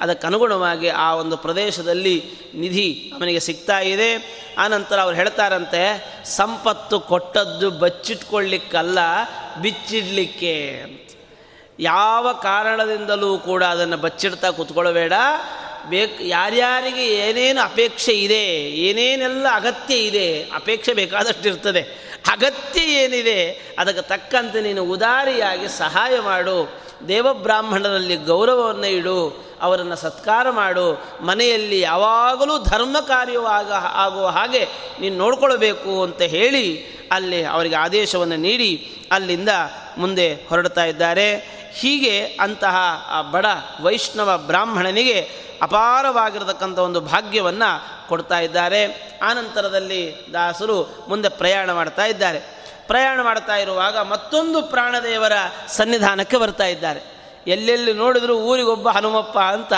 ಹಾಗಾಗಿ ಅಂತಹ ಆ ಪ್ರಾಣದೇವರ ಸನ್ನಿಧಾನದಕ್ಕೆ ಬರ್ತಾ ಇದ್ದಾರೆ. ಅಲ್ಲಿ ಇವರ ಬಿಡಾರ ಹೂಡಿದ್ದಾರೆ. ಇಲ್ಲಿ ಭಗವಂತ ಏನೆಲ್ಲ ಭಾಗ್ಯವನ್ನು ಕೊಟ್ಟಿದ್ದ ಅಂದರೆ ಅವರಿಗೆ ಜನರುಗಳೆಂಬ ಭಾಗ್ಯವನ್ನು ಕೊಟ್ಟಿದ್ದಂತೆ ಎಲ್ಲಿಗೆ ಹೋದರೂ ಜನ ಸೇರ್ತಾ ಇದ್ರು ಅಂತ. ಎಲ್ಲಿಗೆ ಹೋದರೂ ಜನ ಸೇರ್ತಾ ಇದ್ದರು ನಾವು ಯಾರಾದರೂ ಎಲ್ಲಿಗಾದರೂ ಹೋದರೆ ವಿಚಾರಿಸೋರೊಬ್ಬರು ಗತಿ ಇರಲ್ಲ ನಮಗೆ. ಯಾಕೆಂದರೆ ನಾವು ಯಾರನ್ನೂ ಯಾವತ್ತೂ ವಿಚಾರಿಸಿರೋರಲ್ಲ ನಾವು ಯಾರನ್ನಾದರೂ ಯಾವತ್ತಾದರೂ ವಿಚಾರಿಸಿದ್ರೆ, ಏನಪ್ಪ ಬಿಸಿಲಲ್ಲಿ ಬಂದಿದ್ದೀರಿ? ಏನು? ಹಳ್ಳಿ ಕಡೆಗೆ ಈಗಲೂ ಉತ್ಸವಾದಿಗಳು ನಮ್ಮ ಊರುಗಳಲ್ಲಿ ಉತ್ಸವಾದಿಗಳು ನಡೆಯುತ್ತೆ ನಡೆಯುತ್ತೆ ಅಂತಾದರೆ, ನಾವು ಸಣ್ಣವರಿದ್ದಾಗ ಒಂದು ಊರಿಗೆ ಹೋಗಿ ಉತ್ಸವ ಅಂದರೆ ಎರಡು ಮೂರು ದಿನಗಳಿಂದ ನೀರನ್ನು ಹೊತ್ಕೊಂಬರೋದು ಬಾವಿಯಿಂದ ಅಂತ. ಯಾಕೆ ಅಂದರೆ ಸಾವಿರಾರು ಜನ ಸೇರ್ತಾರೆ, ಅವರಿಗೆ ಕುಡಿಲಿಕ್ಕೆ ನೀರು ಕೊಡಬೇಕಾಗ್ತದೆ ಅಂತ. ಕುಡಿಲಿಕ್ಕೆ ನೀರು ಕೊಡಬೇಕಾಗ್ತದೆ ಅಂತೇಳಿ ನಮ್ಮ ಅಮ್ಮ ಹೊರಸೋರು. ಯಾಕೆ? ಬಂದವರಿಗೆಲ್ಲರಿಗೂ ನೀರು ಕೊಡೋದು. ಪಾನಕ ಮಜ್ಜಿಗೆ, ಯಾಕಂದರೆ ಬಿಸಿಲು ಝಳ. ಹೀಗೆ ಅಂತ ಇವತ್ತು ಕಾಗೆಯನ್ನು ಓಡಿಸಲ್ಲ ಎಂಜಿನ ಕೈಯಲ್ಲಿ ಅಂತ. ಯಾಕೆಂದ್ರೆ ಕಾಗೆಯಿಂದ ಮನೆ ಬರೋದು ಬಿಟ್ಬಿಟ್ಟಿದೆ. ಅದು ಮಠಕ್ಕೆ ಬರ್ತದೆ ಅದು. ಮನೆಗೆ ಬರೋಲ್ಲ. ಯಾಕೆಂದರೆ ಮನೇಲಿ ಏನು ಇವ್ರು ಕೊಡಲ್ಲ ಅನ್ನೋ ತೀರ್ಮಾನ. ಶ್ರಾದ್ದ ಹಾಕಿದ್ರು ಮನೆಯಲ್ಲಿ ಹಾಕಲ್ಲ, ಇವರು ಮಠಕ್ಕೆ ಹಾಕ್ತಾರಲ್ಲ. ಅದಕ್ಕೆ ಅದು ಮಠದ ಕಡೆಗೆ ಬರ್ತದೆ ಹೊರತು ಮನೆ ಕಡೆಗೆ ಬರೋದೇ ಇಲ್ಲ ಅದು. ಈ ಥರದಲ್ಲಿ ನಮ್ಮ ಸ್ಥಿತಿಗಳು, ಹಾಗೆ, ಆದರೆ ದಾಸರು ಎಲ್ಲ ಕೊಟ್ಟೋರಲ್ವಾ? ಹಾಗಾಗಿ ಯಾರ್ಯಾರು ಕೊಡ್ತಾ ಇರ್ತಾರೆ, ಅವ್ರ ಸುತ್ತ ಜನ ಸೇರೋದು ಜಾಸ್ತಿ ಅಂತ. ಒಂದ ತಗೊಳ್ಳಿಕ್ಕೆ ಜನ ಸೇರ್ತಾರೆ, ಅಥವಾ ಕೊಡ್ಲಿಕ್ಕೆ ಜನ ಸೇರ್ತಾರೆ ಅಂತ. ಅದೇ ಆ ಒಂದು ಕೊಡೋದರ ಒಂದು ವಿಶೇಷತೆ. ಹೀಗಾಗಿ ಗೋಪಾಲದಾಸರು ಬಂದಿದ್ದಾರೆ. ಎಲ್ಲ ವ್ಯವಸ್ಥೆಗಳೆಲ್ಲ ತನ್ನಂತಾನೇ ನಡೀತಾ ಇದೆಯಂತೆ. ಎಲ್ಲ ವೈಷ್ಣವರಿಗೆಲ್ಲ ಭಾರೀ ಖುಷಿ ಅಂತೆ. ಯಾಕೆ ಅಂದರೆ ಅನಾಯಾಸವಾಗಿ ಭಗವಂತನ ಭಜನೆ ನಡೀತದೆ ಅಂತ. ಸುಮ್ಮ ಸುಮ್ಮನೆ ಭಜನೆ ನಡೆಯಲ್ಲ. ಯಾವತ್ತಾದ್ರೂ ನಮ್ಮ ಮನೇಲಿ ಭಜನೆ ನಡೆದಿದ್ದು ಅಂತ ಇದೆಯಾ? ನಾವು ಯಾವತ್ತಾದರೂ ಮನದುಂಬಿ ಹಾಡಿದ್ದು ಅಂತ ಇದೆಯಾ? ನೀವು ಮಕ್ಕಳಿಗೆ ಸಂಗೀತ ಕಲಿಸ್ತೀರಿ, ಎಲ್ಲ ಮಾಡ್ತೀರಿ, ಯಾವುದಾದ್ರೂ ಫಂಕ್ಷನ್ಗಳಲ್ಲಿ ಬೇಕಾದರೂ ಮಕ್ಕಳಿಂದ ಹಾಡಿಸ್ತೀರಿ. ಪ್ರತಿನಿತ್ಯ ನಮ್ಮ ಮನೆಯಲ್ಲಿ ಒಂದು ಗಾನ ಆಗಬೇಕು, ದೇವರಿಗೆ ಒಂದು ಗಾನ ಸೇವೆಯನ್ನು ಮಾಡಬೇಕು, ಇಲ್ಲವೇ ಇಲ್ಲ. ನಮ್ಮ ಹಿರಿಯರುಗಳಲ್ಲಿ ಆಗುವಾಗ ಮನೆಯಲ್ಲಿ ಪ್ರತಿಯೊಬ್ಬರ ಮನೆಯಲ್ಲಿ ಗಂಟೆ ಇದ್ದ ಹಾಗೆ ತಾಳ ಅಂತ ಒಂದಿರ್ತಿತ್ತು. ಅಂತ ಯಾ ಹೇಗೆ ಮನೆಯಲ್ಲಿ ಗಂಟೆ ಹೇಗೆ ಹೇಗಿರ್ತದೋ ಹಾಗೆ ತಾಳ ಅಂತ ಅನ್ನೋದೊಂದು ಇರ್ತಿತ್ತು. ಯಾಕೆ ಅಂದರೆ ಎಲ್ಲ ಸುತ್ತಲೂ ಮಕ್ಕಳನ್ನು ಕೂಡಿಸಿಕೊಂಡು ಭಜನೆ ನಡೀತಾ ಇರ್ತಿತ್ತು. ಹೇಗೆ ವ್ಯಾಸಪಂಥವು ಹಾಗೆ ದಾಸಪಂಥವೂ ಕೂಡ. ಹೀಗಾಗಿ ಆ ಒಂದು ದಾಸಪಂಥ ಪ್ರಾರಂಭ ಆಯಿತು ಅಂತ ಇಟ್ಕೊಳ್ಳಿ, ನಿಮ್ಮ ಭಾವನೆಗಳು ಆರ್ದ್ರವಾಗ್ತಾ ಹೋಗ್ತದೆ. ಭಗವಂತನ ಗಾನ ಹಾಡಿದರೆ, ಭಗವಂತನ ಕಥಾನಕಗಳನ್ನು ಹೇಳ್ತಾ ಹೋದರೆ, ಆಗ ಮನಸ್ಸು ಹಗುರವಾಗ್ತದೆ. ಈಗ ಈಗಂತೂ ಸ್ತೋತ್ರಗಳಂತೂ ಬಾಯಿಂದ ಬರಲ್ಲ. ಒಂದೆರಡು ಹಾಡಾದರೂ ಹಾಡೋಣ ಅಂತ. ಅದಾದರೂ ಬಾಯಿಗೆ ಬರಲಿ. ಬಂದರೆ ಮನಸ್ಸು ಒಂದಷ್ಟು ಆರ್ದ್ರವಾಗ್ತದೆ. ಹೀಗಾಗಿ ಇಂತಹ, ಆ, ಎಲ್ಲ ವೈಷ್ಣವರಿಗೆ ಬಹಳ ಸಂತೋಷವಾಗಿದೆ. ವೈಭವದಿಂದ ಭಗವಂತನ ಆರಾಧನೆಗಳು ನಡೀತಾ ಇದೆ. ಅದೇ ಸಂದರ್ಭದಲ್ಲಿ ಎಲ್ಲ ಊರವರೆಲ್ಲ ಸೇರಿ ಇಲ್ಲಿ ಸಂತರ್ಪಣೆಗಳು ನಡೀತಾ ಇರ್ತದೆ. ಒಂದು ಸಂದರ್ಭದಲ್ಲಿ ಗೋಪಾಲದಾಸರು ಭಗವಂತನಿಗೆ ನೈವೇದ್ಯವನ್ನು ನಡೆಸ್ತಾ ಇದ್ದಾರೆ. ಪಾಪ ಅಲ್ಲೊಬ್ಬ ಆಚಾರ್ಯರಿಗೆ ಒಳ್ಳೆಯ ಶಾಸ್ತ್ರಾಧ್ಯಯನ ಮಾಡಿದಂತಹ ಒಬ್ಬ ಆಚಾರ್ಯರಿಗೆ ಉದರವೇನ ಪ್ರಾರಂಭ ಆಯಿತು ಅಂತ. ಸಿಕ್ಕಾಪಟ್ಟೆ ಹೊಟ್ಟೆ ನೋವು ಅಂತ. ಅದು ಮೊದಲಿಂದನೂ ಅವರಿಗೆ ಇದ್ದದ್ದೇ ಅಂತ. ಅವ್ರಿಗೆ ಹೊಟ್ಟೆ ನೋವು ಬಂತು ಅಂದರೆ ಸುಲಭವಾಗಿ ಹೋಗ್ತಾ ಇರಲಿಲ್ಲ. ಬಹಳ ಕಾಲವಾಗಿತ್ತು. ಇಲ್ಲಿ ನೈವೇದ್ಯ ಆಗ್ತಾ ಇದೆ, ಅವರು ಒದ್ದಾಡ್ತಾ ಇದ್ದಾರೆ. ಎಲ್ಲ ಕಡೆಗಳಲ್ಲಿ ಒಂದು ತಳಮಳ ಪ್ರಾರಂಭ ಆಯಿತು. ಯಾಕಂದ್ರೆ ಪಾಪ ಅವರು ಹಾಗೆ ಒದ್ದಾಡ್ತಾ ಇರುವಾಗ ಜನ ನಮ್ಮ ಥರ ನಿರ್ಲಿಪ್ತರಾಗಿ ಇರ್ತಾ ಇರಲಿಲ್ಲ ಅವತ್ತಿನ ಕಾಲದವರು ಪಾಪ. ಯಾರಿಗಾದ್ರೂ ಏನಾದರೂ ಕಷ್ಟ ಅಂದರೆ ಅವರ ದುಃಖದ ಕಟ್ಟೆ ಹೊಡಿತಾ ಇರ್ತಿತ್ತು. ಎಲ್ಲರೂ ಒಂದು ರೀತಿ ತಳಬಡಾಯಿಸ್ಬಿಟ್ರು ಆ ಸಂದರ್ಭದಲ್ಲಿ ದಾಸರು ಕೇಳ್ತಾರೆ, ಯಾಕಪ್ಪ, ಏನಾಯಿತು? ಅಂತ. ಸ್ವಾಮಿ, ಹೀಗಾಗಿದೆ. ಉದರವೇನೆಂದು ಒದ್ದಾಡ್ತಾ ಇದ್ದಾರೆ ಆಚಾರ್ಯರು. ನೀವು ಅನುಗ್ರಹ ಮಾಡಬೇಕು ಅಂತ ಜನರು ಅವರ ಪರವಾಗಿ ಕೇಳಿಕೊಳ್ತಾ ಇದ್ದಾರಂತೆ. ಅವರಿಗೆ ಒಂದೇ ಅಂತ. ದಾಸರಿಗೇನಿತ್ತು ಅಂದರೆ, ಅಯ್ಯೋ ಪಾಪ, ಭಗವಂತನ ನೈವೇದ್ಯ ಸ್ವೀಕಾರ ಮಾಡಲಿಕ್ಕೆ ಆಗ್ತಾ ಇಲ್ಲವೇ? ಅಂತ. ಉದರ ಬೇನೆ ಅಂತ ಇವರು ಒದ್ದಾಡ್ತಾ ಇದ್ದಾರೆ. ದಾಸರಿಗೊಂದು ಬೇಸರ. ಏನು ಅಂದರೆ, ಭಗವಂತನ ನೈವೇದ್ಯ ಸೇರ್ತಾ ಇಲ್ವೇ? ನಾವು ಪ್ರತಿನಿತ್ಯ ಭಗವಂತನ ಆ ಪ ಸ್ವೀ, ಆ ನೈವೇದ್ಯವನ್ನು ಸ್ವೀಕಾರ ಮಾಡಬೇಕು ಅಂತ. ಈ ಅಪರೂಪಕ್ಕೆ ಒಂದು ದಿನದಲ್ಲಿ ಭಗವಂತನ ನೈವೇದ್ಯ ನಡೆಯುತ್ತೆ. ಆ ಪ್ರತಿನಿತ್ಯ ನಾವೇನು ತೊಗೊಳ್ತೇವೆ? ಅದು ಭಗವಂತನ ನೈವೇದ್ಯವಾಗಿರಬೇಕು. ಹಾಗಾಗಿ ತಕ್ಷಣದಲ್ಲಿ ಅವ್ರು ಏನು ಮಾಡ್ತಾರೆ? ಶಿಷ್ಯರು ಹೇಳ್ತಾರೆ ಒಂದು ಕಲು ಸಕ್ಕರೆ ಮತ್ತು ಖರ್ಜೂರ ತೊಗೊಂಡು ಬನ್ನಿಯಪ್ಪ ಅಂತ. ತೊಗೊಂಡು ಬನ್ನಿ ಅಂತ ಹೇಳಿ ಅದನ್ನು ಪ್ರತ್ಯೇಕವಾಗಿ ಇರಿಸಿ, ಎಲ್ಲ ನೈವೇದ್ಯ ಎಲ್ಲ ಮುಗಿಸಿ, ಎಲ್ಲ ಅವತ್ತಿನ ಗೋಪಾಲದಾಸರ ಎಷ್ಟು ಆಲೋಚನೆ ನನ್ನಿಂದಾಗಿ ತಡ ಆಗಬಾರದು ಅಂತ ಹೇಳಿ ಹೇಳಿದ್ರಂತೆ, ಎಲ್ಲ ಕಡೆ ಸಂದರ್ಪಣೆ ಪ್ರಾರಂಭ ಆಗಲಿ ಇವ್ರ ದಿನ ಊಟ ಆಗಿಲ್ಲ. ಊಟಕ್ಕೆ ಕೂತ್ಕೊಂಡಿಲ್ಲ. ಇವತ್ತು ನಾವು ಹೇಳ್ತೇವೆ, ನಾವು ಬರೋ ತನಕ ಊಟಕ್ಕೆ ಹಾಕೋದು ಹೇಗೆ ಅಂತ. ನಾವು ಬರಲಿ ನೀವು ಊಟಕ್ಕೆ ಹಾಕಬಾರ್ದು. ಆದರೆ ಗೋಪಾಲದಾಸರು ಹೇಳ್ತಾರೆ, ಊಟ ಎಲ್ಲ ಆಗಲಿ ಅಂತ. ಊಟ ಎಲ್ಲ ಆಯಿತು. ಆದರೆ ಇವರು ಉದರ ಬೇನೆ ಸಿಕ್ಕಾಪಟ್ಟೆ ನೋವುದಾಡ್ತಾ ಇದ್ದಾರೆ. ಆ ಸಂದರ್ಭದಲ್ಲಿ ಒಂದೊಂದು ಪದಾರ್ಥಗಳಲ್ಲಿ ಆಯಾಯ ಅಭಿಮಾನಿ ದೇವತೆಗಳನ್ನು ನೆನೆದು ನೆನೆದು ಭಗವಂತನನ್ನು ಆರಾಧನೆ ಮಾಡ್ತಾ ಇದ್ದಾರಂತೆ. ಅವರಿಗೆ ಹೊಟ್ಟೆ ತುಂಬೋದು ಹೇಗೆ ಅಂದರೆ, ಇವರೆಲ್ಲರೂ ಹೊಟ್ಟೆ ತುಂಬಿಸಿಕೊಂಡ್ರೆ ಗೋಪಾಲದಾಸರು ಹೊಟ್ಟೆ ತುಂಬುತ್ತಿತ್ತು ಅಂತ. ಯಾಕೆಂದರೆ ಆ ಅನ್ನಾಭಿಮಾನಿಯಲ್ಲಿ ಒಂದೊಂದು ರಸ, ಒಂದೊಂದು ಪದಾರ್ಥಗಳು, ಆಯಾಯ ಪದಾರ್ಥಗಳಲ್ಲಿ ಭಗವಂತನ ವಿಶೇಷವಾದ ವಿಭೂತಿಯನ್ನು ಕಾಣ್ತಾ ಇದ್ದಂಥ ಮಹಾನುಭಾವರು ಆ ಒಂದು ಸಂತೃಪ್ತಿಯಿಂದ ಎಲ್ಲರಿಗೂ ಉಣಬಡಿಸುವ ಹಾಗೆ ಮಾಡ್ತಾ ಇದ್ದಾರೆ. ಆದರೆ ಅವ್ರಿಗೊಂದೇ ಒಂದು, ಈ ವ್ಯಕ್ತಿಯ ಉದರವೇನೆ ಪರಿಹಾರ ಆಗಬೇಕು. ಇವ ಊಟ ಮಾಡಿದರೆ ಅವರು ಊಟ ಮಾಡಿದ ಹಾಗೆ ಅಂತ. ಆ ಸಂದರ್ಭದಲ್ಲಿ ಭಗವಂತನಲ್ಲಿ ಪ್ರಾರ್ಥನೆ ಮಾಡ್ತಾರೆ. ಈ ಷಡ್ರಸೋಪೇತವಾಗಿರತಕ್ಕಂಥ ಈ ಅನ್ನಾಭಿಮಾನಿಯಾದ ಭಗವಂತ ಎಲ್ಲರಿಗೂ ಹೊಟ್ಟೆ ತುಂಬ ತುಂಬಿಸ್ತಾ ಇದ್ದೀಯ. ಆಯಾಯ ಪದಾರ್ಥಗಳಲ್ಲಿ ಭೋಜ್ಯವಾದ ವಸ್ತುಗಳಲ್ಲಿದ್ದು, ಭಕ್ಷ್ಯಗಳಲ್ಲಿ ಇದ್ದು, ಒಂದೊಂದು ರೂಪಗಳಿಂದ ಇದ್ದು, ಎಲ್ಲರಲ್ಲಿಯೂ ಕೂಡ ರಸವನ್ನು ಆನಂದಿಸ್ತಾ ಇದ್ದೀಯ. ಆದರೆ ಈ ಆಚಾರ್ಯರಿಗೆ ಈ ಥರ ತೊಂದರೆ ಇದೆ. ಅದನ್ನು ದಯಮಾಡಿ ಪರಿಹಾರ ಮಾಡು ಅಂತ ಪ್ರಾರ್ಥನೆ ಮಾಡಿದಾಗ ಭಗವಂತ ಅವರಿಗೆ ಅನುಗ್ರಹವನ್ನು ಮಾಡ್ತಾ ಇದ್ದಾನೆ. ಆ ಸರ್ವ ರೋಗ ಪರಿಹಾರಕವಾಗಿರತಕ್ಕಂತಹ ಧನ್ವಂತರಿಯನ್ನು ಪ್ರಾರ್ಥನೆ ಮಾಡಿ ಅವರಿಗೆ ಉತ್ತತ್ತಿ ಮತ್ತು ಕಲ್ಲು ಸಕ್ಕರೆಗಳನ್ನು ಕೊಡ್ತಾ ಇದ್ದಾರಂತೆ. ನಿಧಾನವಾಗಿ ಉದರವೇನೆ ಕಡಿಮೆ ಆಗ್ತಾ ಇದೆ. ಏನು ಯೋಚನೆ ಮಾಡಬೇಡಿ ಆಚಾರ್ಯರೇ, ಉದರ ಬೇನೆ ಪರಿಹಾರ ಆಗೇ ಆಗ್ತದೆ, ಇದನ್ನು ಬಾಯಿಗೆ ಹಾಕ್ಕೊಳ್ಳಿ ಅಂತ ಔಷಧದ ರೂಪದಲ್ಲಿ ಕಲ್ಲು ಸಕ್ಕರೆಯನ್ನು ಸ್ವೀಕಾರ ಮಾಡಿ ಅಂತ ದಾಸರು ಅವರಿಗೆ ಕಲ್ಲು ಸಕ್ಕರೆ ಮತ್ತು ಉತ್ತತ್ತಿಯನ್ನು ಕೊಡ್ತಾ ಇದ್ದಾರಂತೆ. ಒಂದು ಸುಳಾದಿಯನ್ನು ಅವರಿಗಾಗಿ ಒಂದು ರಚನೆ ಮಾಡಿಕೊಡುತ್ತಾನೆ ನಿಮಗೆ ರೋಗ ಬಂದಿದೆಯಲ್ಲ? ಇದನ್ನು ಏಳು ದಿನಗಳ ಕಾಲ ನೀವು ಇದನ್ನು ಪಠಣ ಮಾಡಿ, ಏಳೇ ದಿನಗಳ ಒಳಗಾಗಿ ನಿಮ್ಮ ರೋಗ ಪರಿಹಾರವಾಗ್ತದೆ ಅಂತ ಹೇಳಿ, ಆ ರೋಗ ನಿವಾರಣವಾಗುವುದಿದು ಮಹಾಯೋಗಿಗಳು ನೆರೆದು ನಿಗಮ ಸುಪ, ಸುಪುರಾಣವ ಭಾಗವತ ಪಂಚರಾತ್ರಾಗಮವ ಶೋಧಿಸಿ ವೇಗದಿಂದಲೇ ದುಗ್ಧಸಾಗರ, ಮಧ್ಯದೊಳು ನಾಗರಾಜನ ಮೇಲೆ ಯೋಗ ನಿದ್ರೆಯೊಳಿಪ್ಪ ವಾಗೀಶಪಿತನ ಇಂಬಾಗಿ ನೆನೆಯಲು ಹೋಗುವುದಘವೆಂದು ಯೋಗೀಶ್ವರರು ಶಿರದೂಗಿ ಸಾಕುವರೋ ಚೆನ್ನಾಗಿ ಶ್ರೀಹರಿಯ ನಾಮ. ಈಗ ಸಂಸಾರವೆಂಬೋ ಬ್ಯಾಗಿ ಮಧ್ಯದ ನರರು ಜಾಗು ಮಾಡದೆ ಬಲು ಜಾಗರರಾಗಿ ತಮ್ಮ ತುಂ ತಂಬಲಾಗುವಂತೆ ಉಂಡು ತೇಗಿ ತೃಪ್ತಿ ಪಡುವುದು ಭೋಗಾನಂದ. ನಿಮಗೆ ಯೋಗಾನಂದ ಹಾಗಾರ ಹಾಗಾವಿತ್ತು. ಲೋಗರ ಕೈಯಿಂದ ತೂಗಿ ಬೆಲೆಗೆ ವಸ್ತಾವೇಗ ತರುವುದಲ್ಲ ಶ್ರೀ ಗುರು ಧನ್ವಂತರಿ. ವಿಜಯ ವಿಠಲ ನಾಮ ದ್ವೇಷ ದ್ವೇಷಭಾಗಿಗಳಿಗೆ ದ್ವೇಷ ಭಾಗಿಗಳಿಗೆ ಸಲ್ಲ ಶ್ರೀ ಗೌರಿಪತಿ ಬಲ್ಲ ಅಂತ ಒಂದು ಸುಳಾದಿಯನ್ನು ರಚನೆ ಮಾಡಿ ಸುಮಾರು ಇನ್ನೂ ನಾಲ್ಕೈದು ಸುಳಾದಿಗಳನ್ನು ಹೇಳಿ ತನ್ನ ಗುರುಗಳಾದ ವಿಜಯ ವಿಠಲ ರಾಯರಿಗೆ ಸಮರ್ಪಣೆ ಮಾಡಿ ಅದನ್ನು ಅವನ ರೋಗವನ್ನು ಪರಿಹಾರ ಮಾಡಿ ಅಂತ ಕೇಳಿಕೊಳ್ಳುತ್ತಾ ಇದ್ದಾರೆ. ಆನಂತರದಲ್ಲಿ ಆ ಆಚಾರ್ಯರು ದಾಸರ ಜೊತೆಗೇನೆ ಸಹಪಂಕ್ತಿಯನ್ನು ಮಾಡ್ತಾ ಇದ್ದಾರೆ. ಅವರಿದ್ದಷ್ಟು ಕಾಲ ಆರಾಮಾಗಿದ್ದು ಊಟ ಮಾಡಿಕೊಂಡು ಅವರು ಪಿಕಪ್ ಆಗೇ ಬಿಟ್ಟರು ಅಂತ. ಅವರ ಉದರವೇನೆ ಎಷ್ಟೋ ಜನ್ಮ ಜನ್ಮಾಂತರಗಳ ಕರ್ಮದ ಫಲವಾಗಿ ಒಂದು ರೋಗ ಬರ್ತದೆ. ಆದ್ದರಿಂದ ಆ ರೋಗಗಳೆಲ್ಲ ಪರಿಹಾರ ಆಯಿತು. ಗೋಪಾಲದಾಸರ ವಿಶೇಷವಾದ ಅನುಗ್ರಹ ಅಂತ ಅವರೂ ಕೂಡ ಅದನ್ನು ಭಾವಿಸ್ತಾ ಇದ್ದಾರೆ.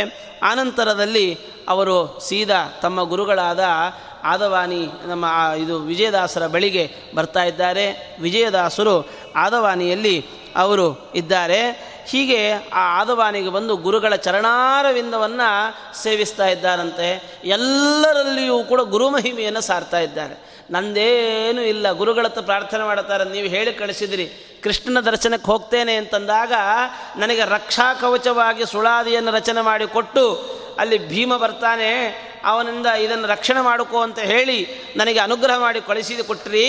ನಾನು ಶ್ರೀಕೃಷ್ಣನ ದರ್ಶನವನ್ನು ಪಡೆದು ಬಂದೆ ಅಂತ ಬಹಳ ಸಂತೋಷದಿಂದ ತಮ್ಮ ತೀರ್ಥಯಾತ್ರೆಯ ಫಲವನ್ನು ವಿಜಯ ವಿಠಲರಿಗೆ ಸಮರ್ಪಣೆ ಮಾಡ್ತಾ ಇದ್ದಾರೆ. ಆನಂತರದಲ್ಲಿ ಅಲ್ಲೇ ಅವರೆಲ್ಲರೂ ಕೂಡ ದಿವಾನ್ ತಿಮ್ಮಣ್ಣನ ಮನೆಯಲ್ಲಿಯೇ ವಾಸ ಮಾಡ್ತಾ ಇದ್ದಾರಂತೆ. ಅದೇ ಸಂದರ್ಭದಲ್ಲಿ, ಆ, ವಿಜಯದಾಸರ ಆ ಒಂದು ಸಂಚಾರದ ಸಂದರ್ಭದಲ್ಲಿ ಸಂಚಾರ ಮಾಡ್ತಾ ಇದ್ದಾರೆ.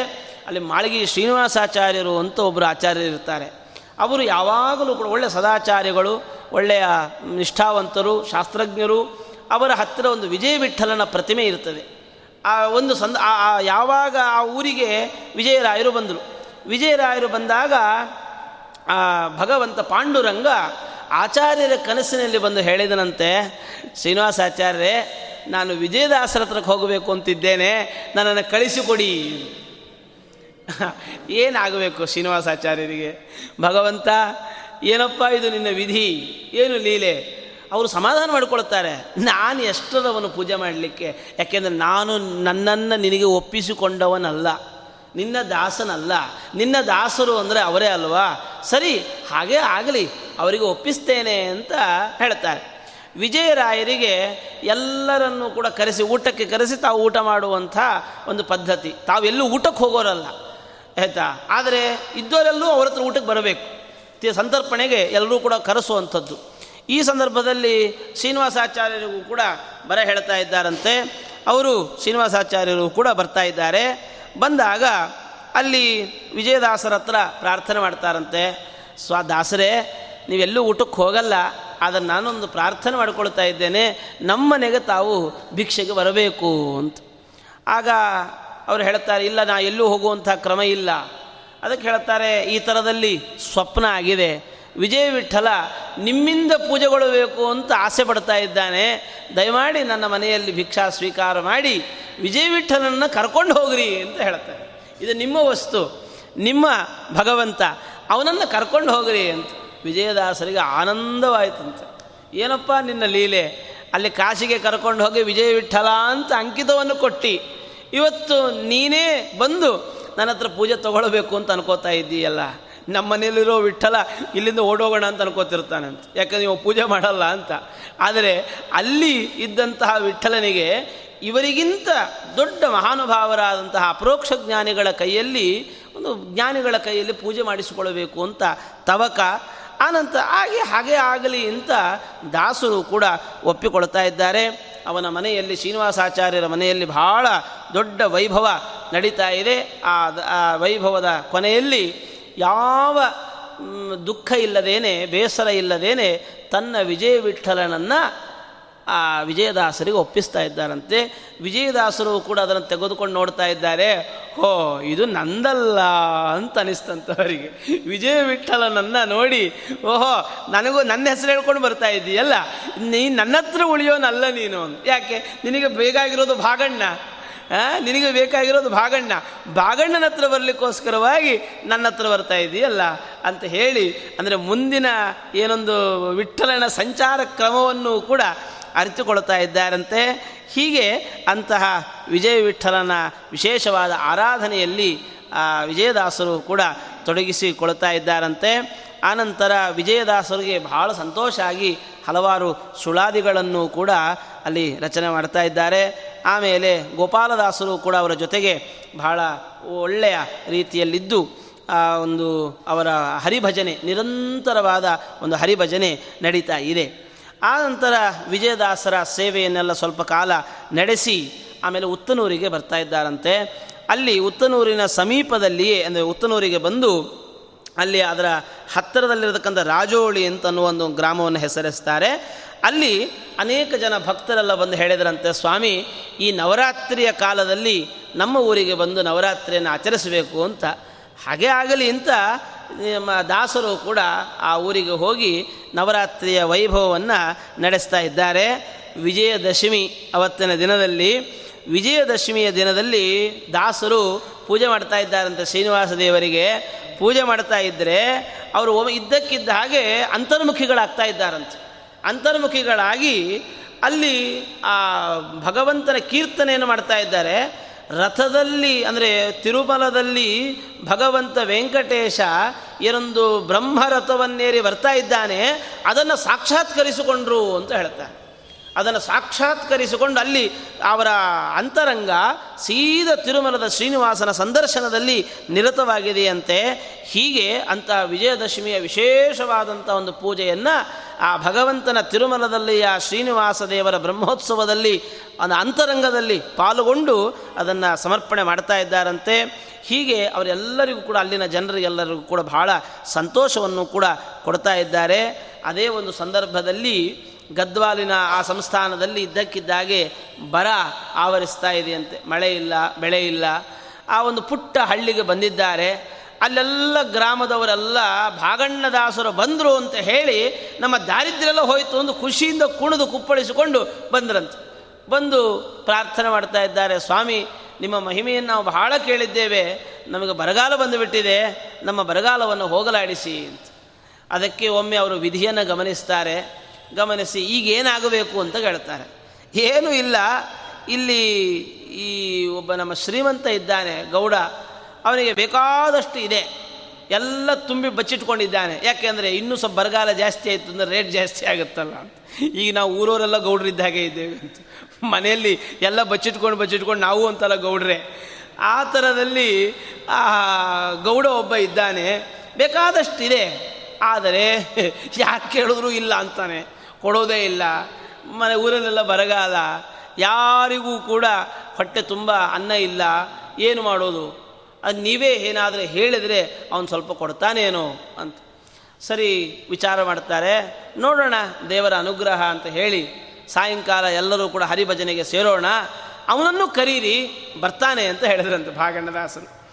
ಎಲ್ಲ ಸಾಯಂಕಾಲ ಹರಿವ ಹರಿಭಜನೆಯ ಸಮಯಕ್ಕೆ ಸೇರ್ತಾ ಇದ್ದಾರೆ. ಸಾಯಂಕಾಲ ಅಂತಂದರೆ ಅದು ಊರಿನಲ್ಲೂ ಒಂಥರ ಹಬ್ಬ. ಈ ಒಂದು ಹಿಂದಿನ ಕಾಲಘಟ್ಟಗಳಲ್ಲಿ ಸಾಯಂಕಾಲ ದೀಪವನ್ನು ತೆಗೆದುಕೊಂಡು ಈ ಇಡೀ ಊರೆಲ್ಲ ಭಜನೆ ಮಾಡಿಕೊಂಡು ಸಂಚ ಒಂದು ನ, ಇದು ಪ್ರದಕ್ಷಿಣೆ ಮಾಡುವಂಥ ಒಂದು ಕ್ರಮ ಇರ್ತಿತ್ತು ಅಂತ.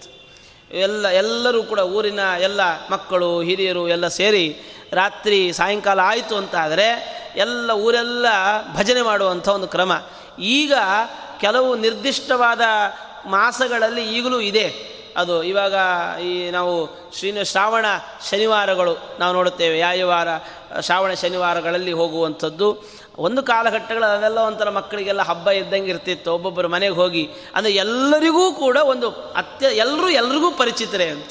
ಈಗ ನೋಡಿ, ಯಾರಿಗೆ ಯಾರೂ ಪರಿಚಿತರಲ್ಲ ನೀವು ಇಷ್ಟೆಲ್ಲ ನಾವು ಹಿಂಗೆ ಕೂತಿರ್ತೇವೆ. ಇಲ್ಲಿ ಯಾರು ಎಷ್ಟು ಜನಕ್ಕೆ ಪರಿಚಿತರು ಅಂದರೆ ಯಾರ್ಯಾರಿಗೂ ಪರಿಚಿತರಾಗಿರೋದಿಲ್ಲ ಪೂರ್ಣವಾಗಿ ಅಂತ. ಇದು ನಮ್ಮ ದೌರ್ಭಾಗ್ಯ.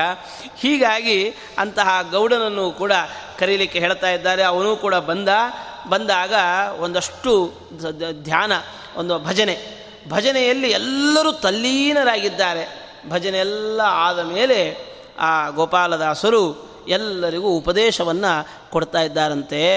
ಎಲ್ಲ ಭಾರೀ ಒಂದು ಉಪದೇಶವನ್ನು ಕೊಟ್ಟಂತೆ ಸುಳಾದಿಯನ್ನು ಹೇಳ್ತಾರೆ. ಉಪದೇಶವನ್ನೆಲ್ಲ ಕೊಟ್ಟಾದ ಮೇಲೆ ಗೌಡನಿಗೆ ಹೇಳಿದ್ರಂತೆ, ಇಟ್ಕೊಂಡು ಏನು ಮಾಡ್ತಿ ಅಂತ, ಹುಳ ಬೀಳುತ್ತದೆ ಕೊಟ್ಟು ಬಿಡು ಅಂತ. ಭಗವಂತ ಮನಸ್ಸು ಮಾಡಿದರೆ ಬೇಕಾದಷ್ಟು ಕೊಡ್ತಾನೆ. ಎಲ್ಲರಿಗೂ ಕೂಡಿರೋಷ್ಟು ಕೊಡಲ್ಲ.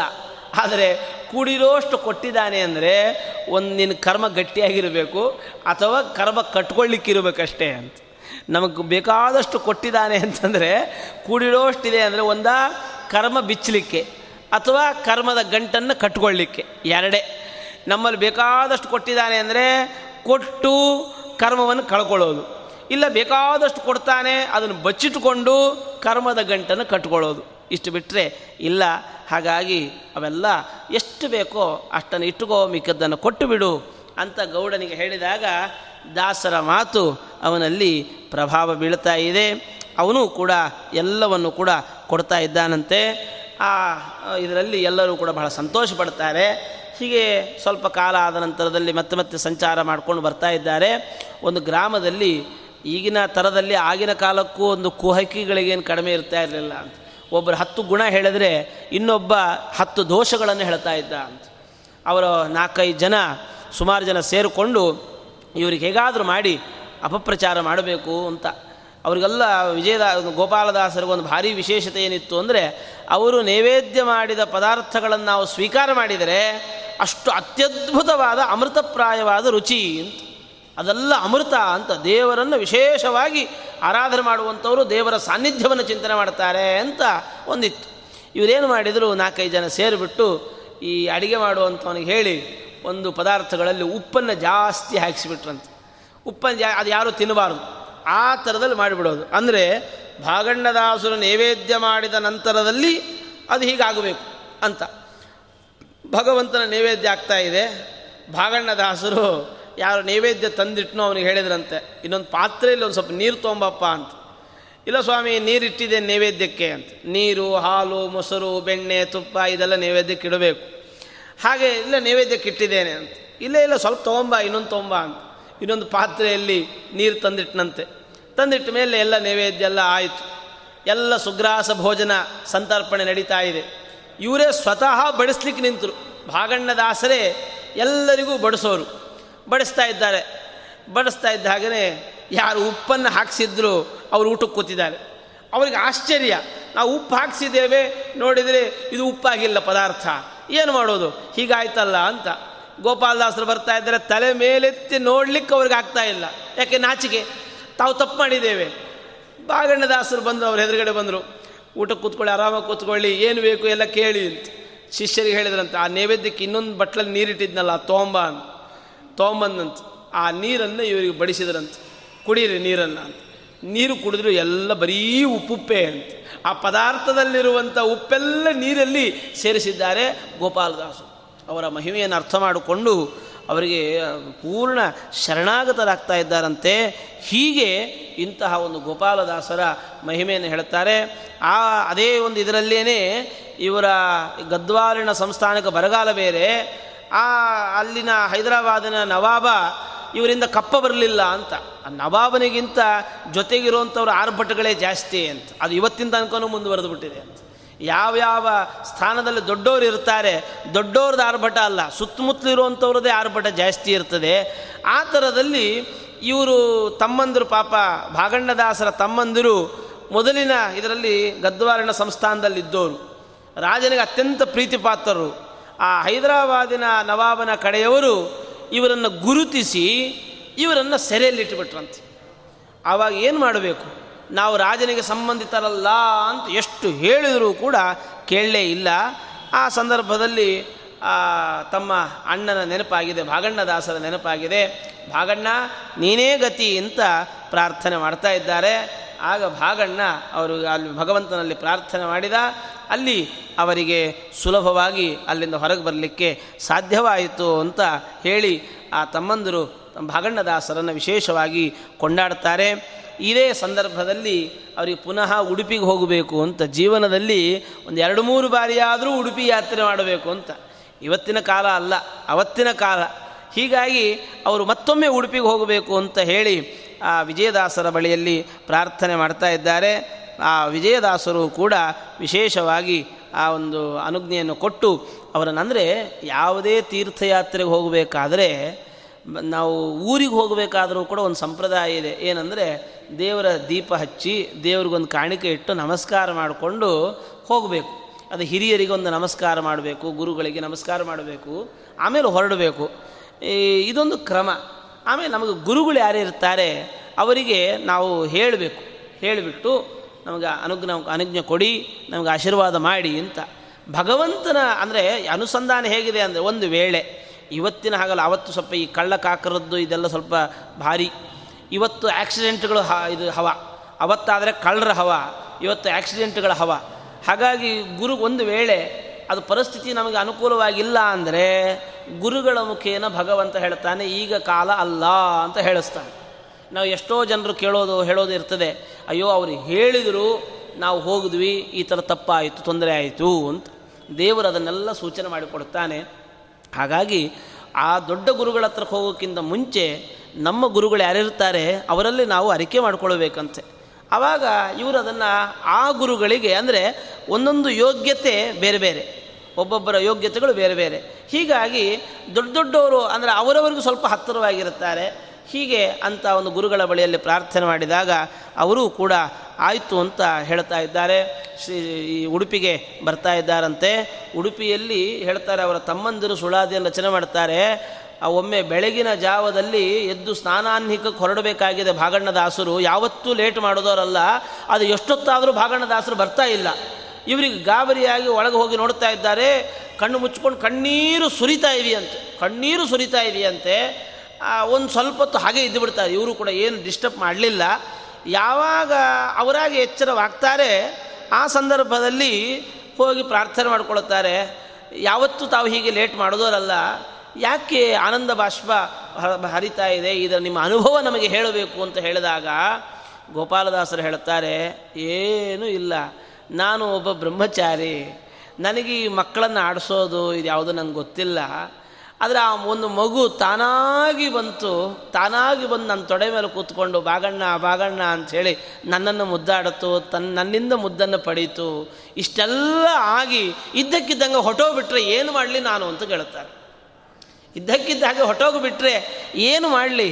ನಮ್ಮ ಮಾಮೂಲು ನಮ್ಮ ಈ ಪಾಂಚಭೌತಿಕವಾದ ಶರೀರದ ಮಕ್ಕಳು ಹತ್ತಿರ ಬಂದರು, ಅಪ್ಪ, ತಾತ ಅಂತಂದ್ರೇ ಆನಂದೋದ್ರೇಕ ಆಗಿಬಿಡುತ್ತೆ.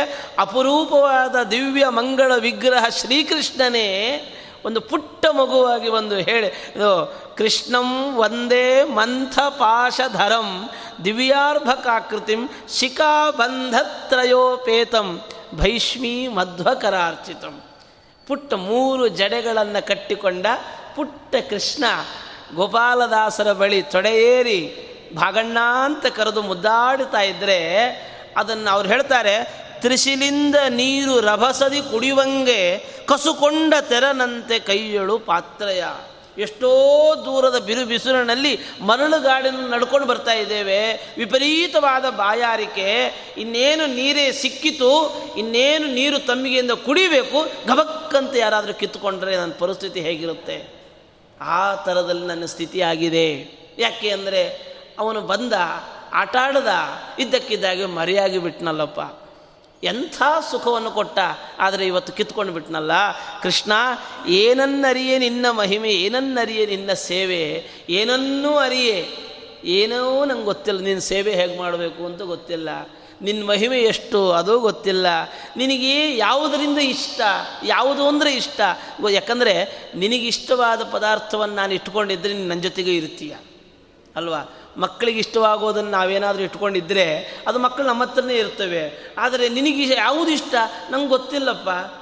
ಹಾಗಾಗಿ ಪ್ರೀತಿ, ಕರ್ಮ ಏನನ್ನರಿಯೇ ಜ್ಞಾನ ಮಾರ್ಗ ನಿನಗೆ ಇಷ್ಟವಾದದ್ದು ಜ್ಞಾನ ಅಂತ ಎಲ್ಲರೂ ಹೇಳ್ತಾರೆ. ಆದರೆ ನಾನು ಅಷ್ಟು ದೊಡ್ಡ ಜ್ಞಾನಿ ಅಲ್ಲ.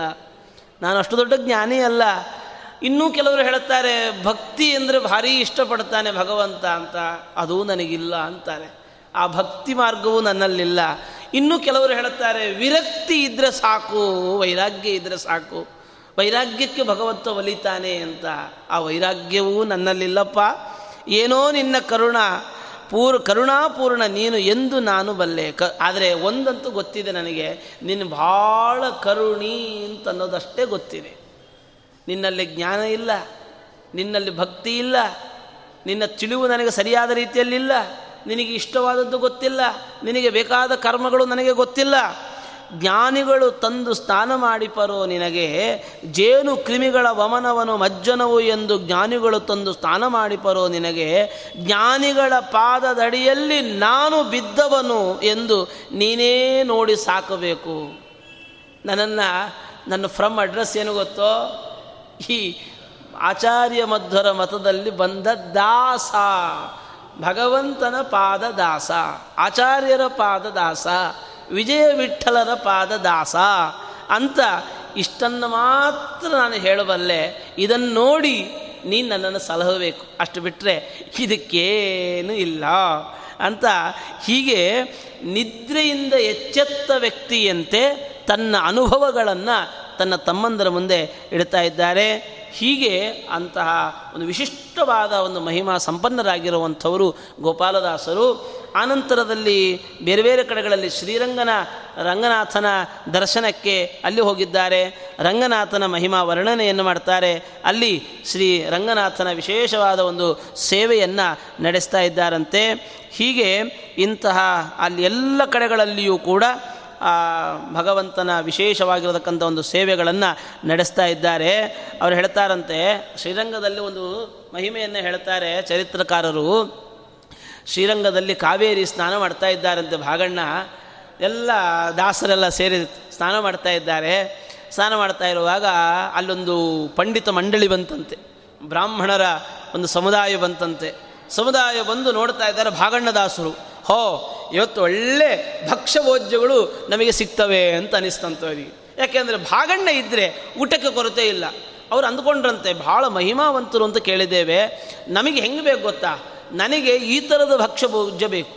ಇವರಿಗೆ ಅವ್ರು ಯಾರ್ಯಾರಿಗೆ ಯಾವುದ್ಯಾವುದು ಇಷ್ಟ, ಅವೆಲ್ಲವನ್ನೂ ಅಂದ್ಕೊಂಡ್ರಂತೆ. ಓ, ಇವತ್ತು ನಾವು ಇಷ್ಟವಾಗಿರುವ ಪದಾರ್ಥಗಳನ್ನು ಸ್ವೀಕಾರ ಮಾಡಬಹುದು ಅಂತ. ಭಾಗಣ್ಣದಾಸರು ಏನು ಮಾಡ್ತಾರೆ ಆನ್ನಿಕೆಲ್ಲ ಮುಗಿಸಿಕೊಂಡು ಬಂದು ಎಲ್ಲ ಆರ್ಡ್ರ್ ಮಾಡ್ತಾರೆ, ನೋಡಿ ಇಂತಿಂಥ ಭಕ್ಷ್ಯಗಳೆಲ್ಲ ಆಗಬೇಕು ಅಂತ. ಅವರು ಅಂದುಕೊಂಡದ್ದು ಭಾಗಣ್ಣರಿಗೆ ಕೇಳಿಸೋ ಹಾಗಲ್ಲ, ಅವರವರು ಮನಸ್ಸಲ್ಲಿ ಅಂದ್ಕೊಂಡಿದ್ದಾರೆ. ಎಲ್ಲರನ್ನು ಕರೆ ಕಳಿಸಿದರಂತೆ, ಎಲ್ಲ ಬ್ರಾಹ್ಮಣರನ್ನು ಕರೆದರಂತೆ, ಬನ್ನಿ ಊಟಕ್ಕೆ ಅಂತ. ಊಟಕ್ಕೆ ಕೂತಿದ್ದಾರೆ, ಎಲ್ಲ ಯಾರ್ಯಾರಿಗೆ ಯಾವ ಯಾವ ಪದಾರ್ಥಗಳು ಎಣಿಸ್ಕೊಂಡಿದ್ರು, ಎಲ್ಲ ಪದಾರ್ಥಗಳು ಕೂಡ ಸಂತರ್ಪಿತವಾಗಿವೆ. ಆಶ್ಚರ್ಯಚಕಿತರಾಗ್ತಾರೆ ಬ್ರಾಹ್ಮಣರು, ಏನಪ್ಪ ಈ ಮ, ಈ ವ್ಯಕ್ತಿ?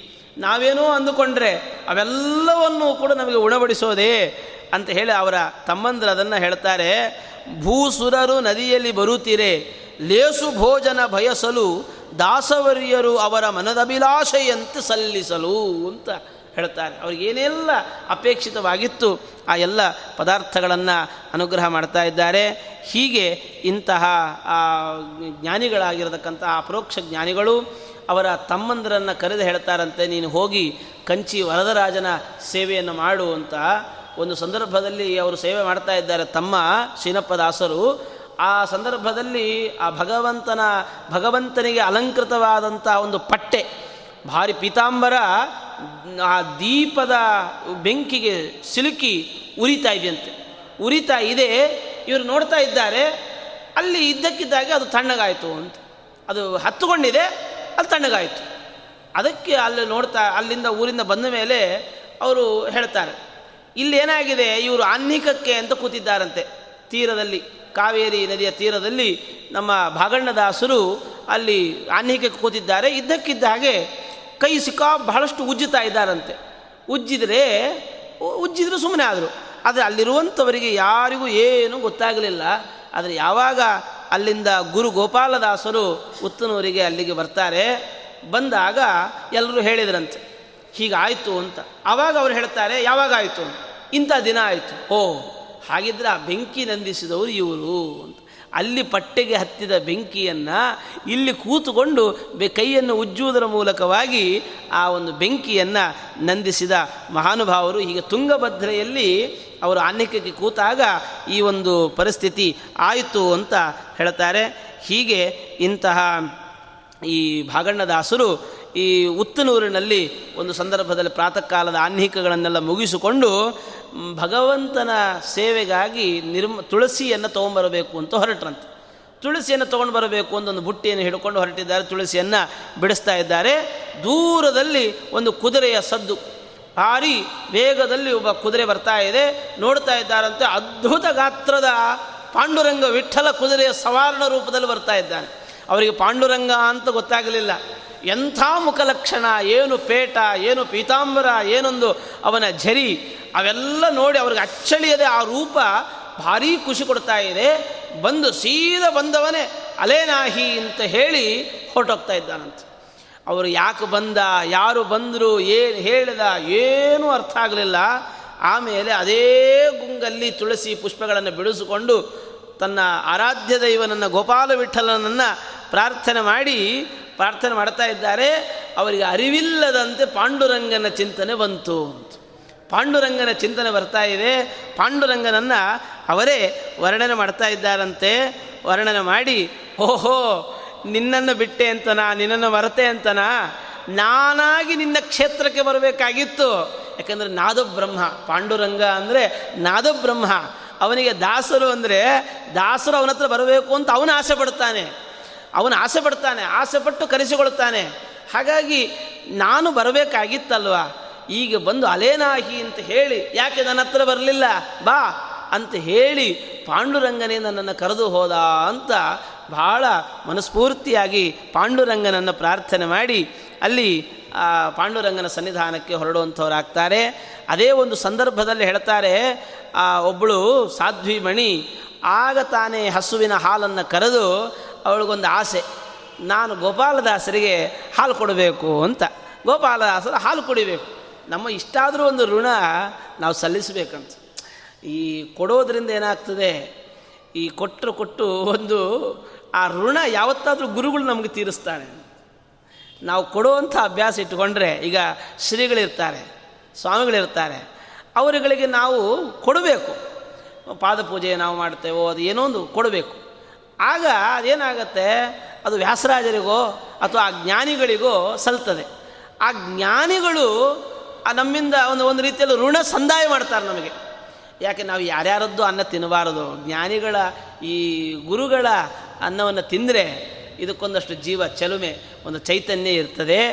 ಹೀಗಾಗಿ ಅಂತಹ ಅವಳು ಹಾ, ಹಸುವಿನ ಹಾಲನ್ನು ಗುರುಗಳಿಗೆ ಸಮರ್ಪಣೆ ಮಾಡಬೇಕು ಅಂತ ಬಂದು. ಆದರೆ ಸಮರ್ಪಣೆ ಆಗಬೇಕು ಅಂತ ಆದರೆ ಶ್ರೀನಿವಾಸ ದೇವರಿಗೆ ನೈವೇದ್ಯ ಆಗಬೇಕು. ಅದಕ್ಕೆ ಇವರು ನದಿ ತೀರದಲ್ಲಿದ್ದಾರೆ. ಏನಮ್ಮ ಬಂದಿ ಅಂತ, ಇಲ್ಲ ಗುರುಗಳೇ, ಹಾಲು ತಗೊಳ್ಬೇಕು ತಾವು ನೈವೇದ್ಯಕ್ಕೆ ಅಂತ. ನೋಡಿದರು, ಸೀದ ಒಮ್ಮೆ ಚಿಂತನೆ ಮಾಡಿದರು, ವೆಂಕಟೇಶನನ್ನು ಪ್ರಾರ್ಥನೆ ಮಾಡಿ, ಆ, ಅಲ್ಲಿರುವ ಮರಳಿನ ಗುಪ್ಪೆಯಲ್ಲಿ ಹಾಲನ್ನು ಹಾಗೇ ಸುರಿತಾರೆ. ಮರಳಿನ ಗುಪ್ಪೆ ಮರಳಿಗೆ ಹಾಲನ್ನು ಸುರಿತಾರೆ. ಅವಳ ಕಣ್ಣೀರು ಹರಿತು. ನಾನು ನಾನು ಯೋಗ್ಯಳಲ್ಲವೇ? ಛೇ ಛೇ ಛೇ. ಅಂದರೆ ಗುರುಗಳು ನಾನು ಕೊಟ್ಟ ಹಾಲನ್ನು ಸ್ವೀಕಾರ ಮಾಡಲಿಲ್ಲ ಅಂದರೆ ಅವಳು ಅಂದ್ಕೊಳ್ತಾಳೆ ನಾನು ಅಯೋಗ್ಯಳು. ಮಿನಿಮಮ್ ಹಾಲನ್ನೂ ಕೂಡ ನಾನು ಕೊಡೋಷ್ಟು ಯೋಗ್ಯತೆ ನನಗಿಲ್ವೇ? ನಾವು ಅದು ಸ್ವಲ್ಪ ಜೋರು ಮಾಡ್ತಾ ಇದ್ವೋ ಏನೋ? ಆದರೆ ಅವಳು ಅಂದ್ಕೊಳ್ತಾಳೆ, ಆ ಯೋಗ್ಯತೆ ನಂದಲ್ಲ ಅಂತ ಹೇಳಿ ಬಿಕ್ಕಳಿಸ್ತಾ ಇದ್ದಾಳೆ. ಕೇಳಿದ್ರಂತೆ ಭಾಗಣ್ಣದಾಸರು, ಯಾಕಮ್ಮ ಆಳ್ತಾ ಇದ್ದೆ ಅಂತ. ಏನು ಮಾಡೋದು ಗುರುಗಳೇ? ನಿಮಗೆ ಹಾಲು ಕೊಡೋಷ್ಟು ಯೋಗ್ಯತೆಯು ನಂದಲ್ಲಲ್ಲ ಅಂತ ಬೇಸರಿಸಿಕೊಳ್ತಾಳೆ. ಅಯ್ಯೋ, ಯೋಚನೆ ಮಾಡಬೇಡ. ಪೂಜೆಗಾಗುವಾಗ ಅಲ್ಲಿಗೆ ಬಾ.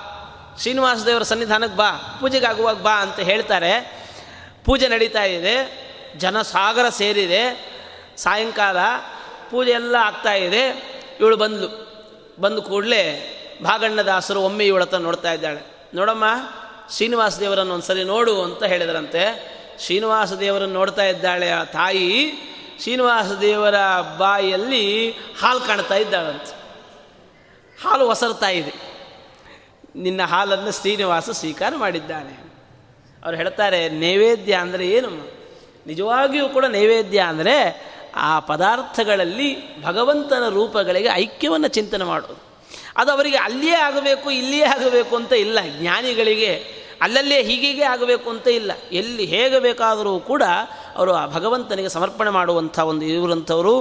ಹೀಗಾಗಿ ಅಂತಹ ಆ ಒಂದು ಗೋಪಾಲದಾಸರ ಮಹಿಮೆಯನ್ನು ಹೇಳ್ತಾ ಇದ್ದಾರೆ. ಹೀಗೆ ಇದೇ ಒಂದು ಸಂದರ್ಭದ ಒಟ್ಟು ಮೂವತ್ತೆರಡು ವರ್ಷ ಆಗ ನಡೆದಿದೆ. ಆ ಒಂದು ಹಂತ ಹಂತದಲ್ಲಿಯೇನೇ ಜಗನ್ನಾಥ ದಾಸರ ಚರಿತ್ರೆಯನ್ನು ನಾವು ನೋಡುತ್ತೇವೆ. ಶ್ರೀನಿವಾಸಾಚಾರ್ಯರ ಒಂದು ಚರಿತ್ರೆ. ಅಲ್ಲಿ ವಿಜಯದಾಸರೇ ಶ್ರೀನಿವಾಸಾಚಾರ್ಯರು ಮತ್ತಷ್ಟು ಕಾಲ ಭೂಮಿಯಲ್ಲಿರಬೇಕು, ಅವರ ಅಪಮೃತ್ಯು ಪರಿಹಾರವಾಗಬೇಕು ಅಂತ ಹೇಳಿ ವಿಜಯದಾಸರೇ ಭಗವಂತನಿಂದ ಪ್ರೇರಿತರಾಗಿ ಅಲ್ಲಿ ಭ್ಯಾಗವಟ್ಟ ಅಂತನ್ನುವಂಥ ಒಂದು ಗ್ರಾಮಕ್ಕೆ ಮಾನವಿ ಅಲ್ಲಿಗೆ ಬರ್ತಾ ಇದ್ದಾರೆ. ಇಲ್ಲಿ ಶ್ರೀನಿವಾಸಾಚಾರ್ಯರ ತಂದೆ ಅವರ ಬಗ್ಗೆ ಎಲ್ಲ ಬಹಳಷ್ಟು ಹೇಳ್ತಾರೆ. ಒಳ್ಳೆಯ ಒಳ್ಳೆಯ ಜ್ಞಾನಿಗಳು, ಆ ಥರದಲ್ಲಿ ಅಂತಹ ಅವರ ಮಕ್ಕಳಾಗಿ ಶ್ರೀನಿವಾಸಾಚಾರ್ಯರು ಬಂದಿದ್ದಾರೆ. ತಿರುಪತಿಯ ತಿಮ್ಮಪ್ಪನ ಸೇವೆಯ ಫಲವಾಗಿ ಹುಟ್ಟಿದ ಮಗನಿಗೆ ಶ್ರೀನಿವಾಸ ಅಂತ ಹೆಸರಿಟ್ಟಿದ್ದಾರೆ. ಭಾರೀ ಒಂದು ರಾಯರ ಮಠದ ಪೀಠಾಧಿಪತಿಗಳ ಪೂರ್ವಜ, ಪೂರ್ವಾಶ್ರಮದ ತಮ್ಮ ಬಲರಾಮಾಚಾರ್ಯರಲ್ಲಿ ಇವರ ವಿದ್ಯಾಭ್ಯಾಸ ಎಲ್ಲ ನಡೆದಿದೆ. ಸುಮಾರು ಹದಿನೆಂಟೇ ವರ್ಷಕ್ಕೆ ಸುಧಾದಿ ಸಕಲ ಗ್ರಂಥಗಳೂ ಕೂಡ ಅವರ ಕಂಠಸ್ಥವಾಗಿತ್ತು ಅಂತ ಹೇಳ್ತಾರೆ. ಶ್ರೀನಿವಾಸಾಚಾರ್ಯರ ಕಂಠಸ್ಥವಾಗಿತ್ತು ಅಂತ ಹೀಗಾಗಿ ಅಂತಹ ಅವರು ಅಲ್ಲಿ ಶ್ರೀನಿವಾಸಾಚಾರ್ಯರನ್ನು ಅನುಗ್ರಹ ಮಾಡಬೇಕು ಅಂತ ಬರ್ತಾ ಇದ್ದಾರೆ. ಶ್ರೀನಿವಾಸಾಚಾರ್ಯರು ಅಲ್ಲಿ ತಾವೆಲ್ಲ ಪಾಠ ಎಲ್ಲ ಮುಗಿಸಿಕೊಂಡು ಮಾನವಿಗೆ ಬರ್ತಾ ಇದ್ದಾರೆ. ಬಂದಾಗ ತಾವು ಪಾಠ ಪ್ರವಚನದಲ್ಲಿ ತೊಡಗಿಸ್ಕೊಳ್ಬೇಕು ಅಲ್ಲಿ ದೇಸಾಯಿ ಇರ್ತಾನೆ. ಅವ್ರು ಹೇಳ್ತಾರೆ ದೇಸಾಯಿರೇ ನನಗೆ ಪಾಠ ಪ್ರವಚನ ಮಾಡಲಿಕ್ಕೆ ಒಂದು ಜಾಗ ಬೇಕು. ನಿಮ್ಮ ಮನೆ ಇದೆ ಅಂತ ಗೊತ್ತಾಯಿತು. ಬಹಳ ಖಾಲಿ ಇದೆಯೇ, ಯಾರೂ ಇಲ್ಲ ಅಂತ ಗೊತ್ತಾಯಿತು. ನಿಮ್ಮ ಮನೆಯನ್ನು ನನಗೆ ಕೊಟ್ಟರೆ ಪಾಠ ಪ್ರವಚನ ಮಾಡ್ಕೊಂಡಿರ್ತೇನೆ ಅಂತ ಹೇಳಿದ್ರು.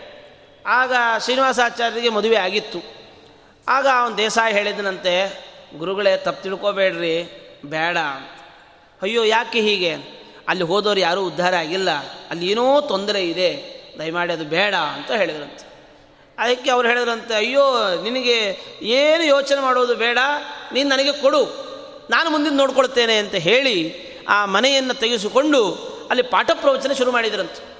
ಸುಧಾದಿ ಗ್ರಂಥಗಳ ಪಾಠಾದಿಗಳು ನಡೀತಾ ಇದೆ. ನಡೀತಾ ಇರುವಾಗ ಗ್ರಂಥದ ಒಂದು ಗ್ರಂಥದ ಮಂಗಳ ಆಯ್ತಂತೆ. ಮಂಗಳದ ದಿನದಲ್ಲಿ ಒಬ್ಬ ಬ್ರಾಹ್ಮಣ ಬಂದಂತೆ. ಬ್ರಾಹ್ಮಣ ಬಂದು ನಮಸ್ಕಾರ ಮಾಡಿ, ಉದ್ದಂಡ ನಮಸ್ಕಾರ ಮಾಡಿ ಶ್ರೀನಿವಾಸಾಚಾರ್ಯರ ಬಳಿಯಲ್ಲಿ ಪ್ರಾರ್ಥನೆ ಮಾಡಿದನಂತೆ, ಸ್ವಾಮಿ, ಇವತ್ತು ನನ್ನ ಶಾಪ ವಿಮೋಚನೆ ಆಗಿದೆ. ಅಯ್ಯೋ, ಏನಪ್ಪ ಶಾಪ, ಏನು ಕತೆ ಅಂತ. ಇಲ್ಲ, ನಾನು ಇಲ್ಲೇ ಇರ್ತಿದ್ದೆ, ಬ್ರಾಹ್ಮಣರಿಗೆ ಹಿಂಸೆ ಕೊಡ್ತಿದ್ದೆ. ಬ್ರಾಹ್ಮಣರಿಗೆ ಹಿಂಸೆ ಕೊಟ್ಟದ್ರಿಂದ ನಾನು ಬ್ರಹ್ಮರಾಕ್ಷಸನಾದೆ, ಇಲ್ಲಿ ಇದ್ದವರಿಗೆಲ್ಲ ಉಪದ್ರವ ಕೊಡ್ತಾ ಇದ್ದೆ. ನೀವು ಯಾವಾಗ ನಿಮ್ಮ ವಾಕ್ಯಗಳ ಮೂಲಕವಾಗಿ ಅದನ್ನು ನ್ಯಾಯಸುಧಿಯನ್ನು ಹೇಳಿದಿರಿ, ನಾನು ಬ್ರಹ್ಮ ರಾಕ್ಷಸತ್ವವನ್ನು ಕಳೆದುಕೊಂಡೆ. ನಿಮ್ಮ ಈ ಒಂದು ವಾಗ್ಝರಿಯಿಂದ ಆಚಾರ್ಯರ ಶಾಸ್ತ್ರದ ವಾಣಿಯಿಂದ ನನ್ನ ರಾಕ್ಷಸತ್ವ ಹೋಯಿತು ಅಂತ. ನಿಜವಾಗಿಯೂ ಕೂಡ ಆಚಾರ್ಯರ ವಾಣಿ ಸುಲಭವಾಗಿ ಸಿಗುವಂಥದ್ದಲ್ಲ. ಆಚಾರ್ಯರ ವಾಣಿ ನಮಗೇನಾದರೂ ಕಿವಿಗೆ ಬಿತ್ತು ಅಂದರೆ ನಮ್ಮಲ್ಲಿರುವ ರಾಕ್ಷಸತ್ವ ಪರಿಹಾರ ಆಗ್ತದೆ ಅದನ್ನು ನೀವು ಅಧ್ಯಯನ ಮಾಡಿ ತಿಳಿಬೇಕಷ್ಟೇ ಅಂತ. ಸುಮ್ಮನೆ ಅಷ್ಟೋ ಇಷ್ಟೋ ಅಲ್ಲ, ಸುಮ್ಮನೆ ಸ್ಯಾಂಪಲ್ ನೀವು ನೋಡಿದರೂ ಸಾಕು.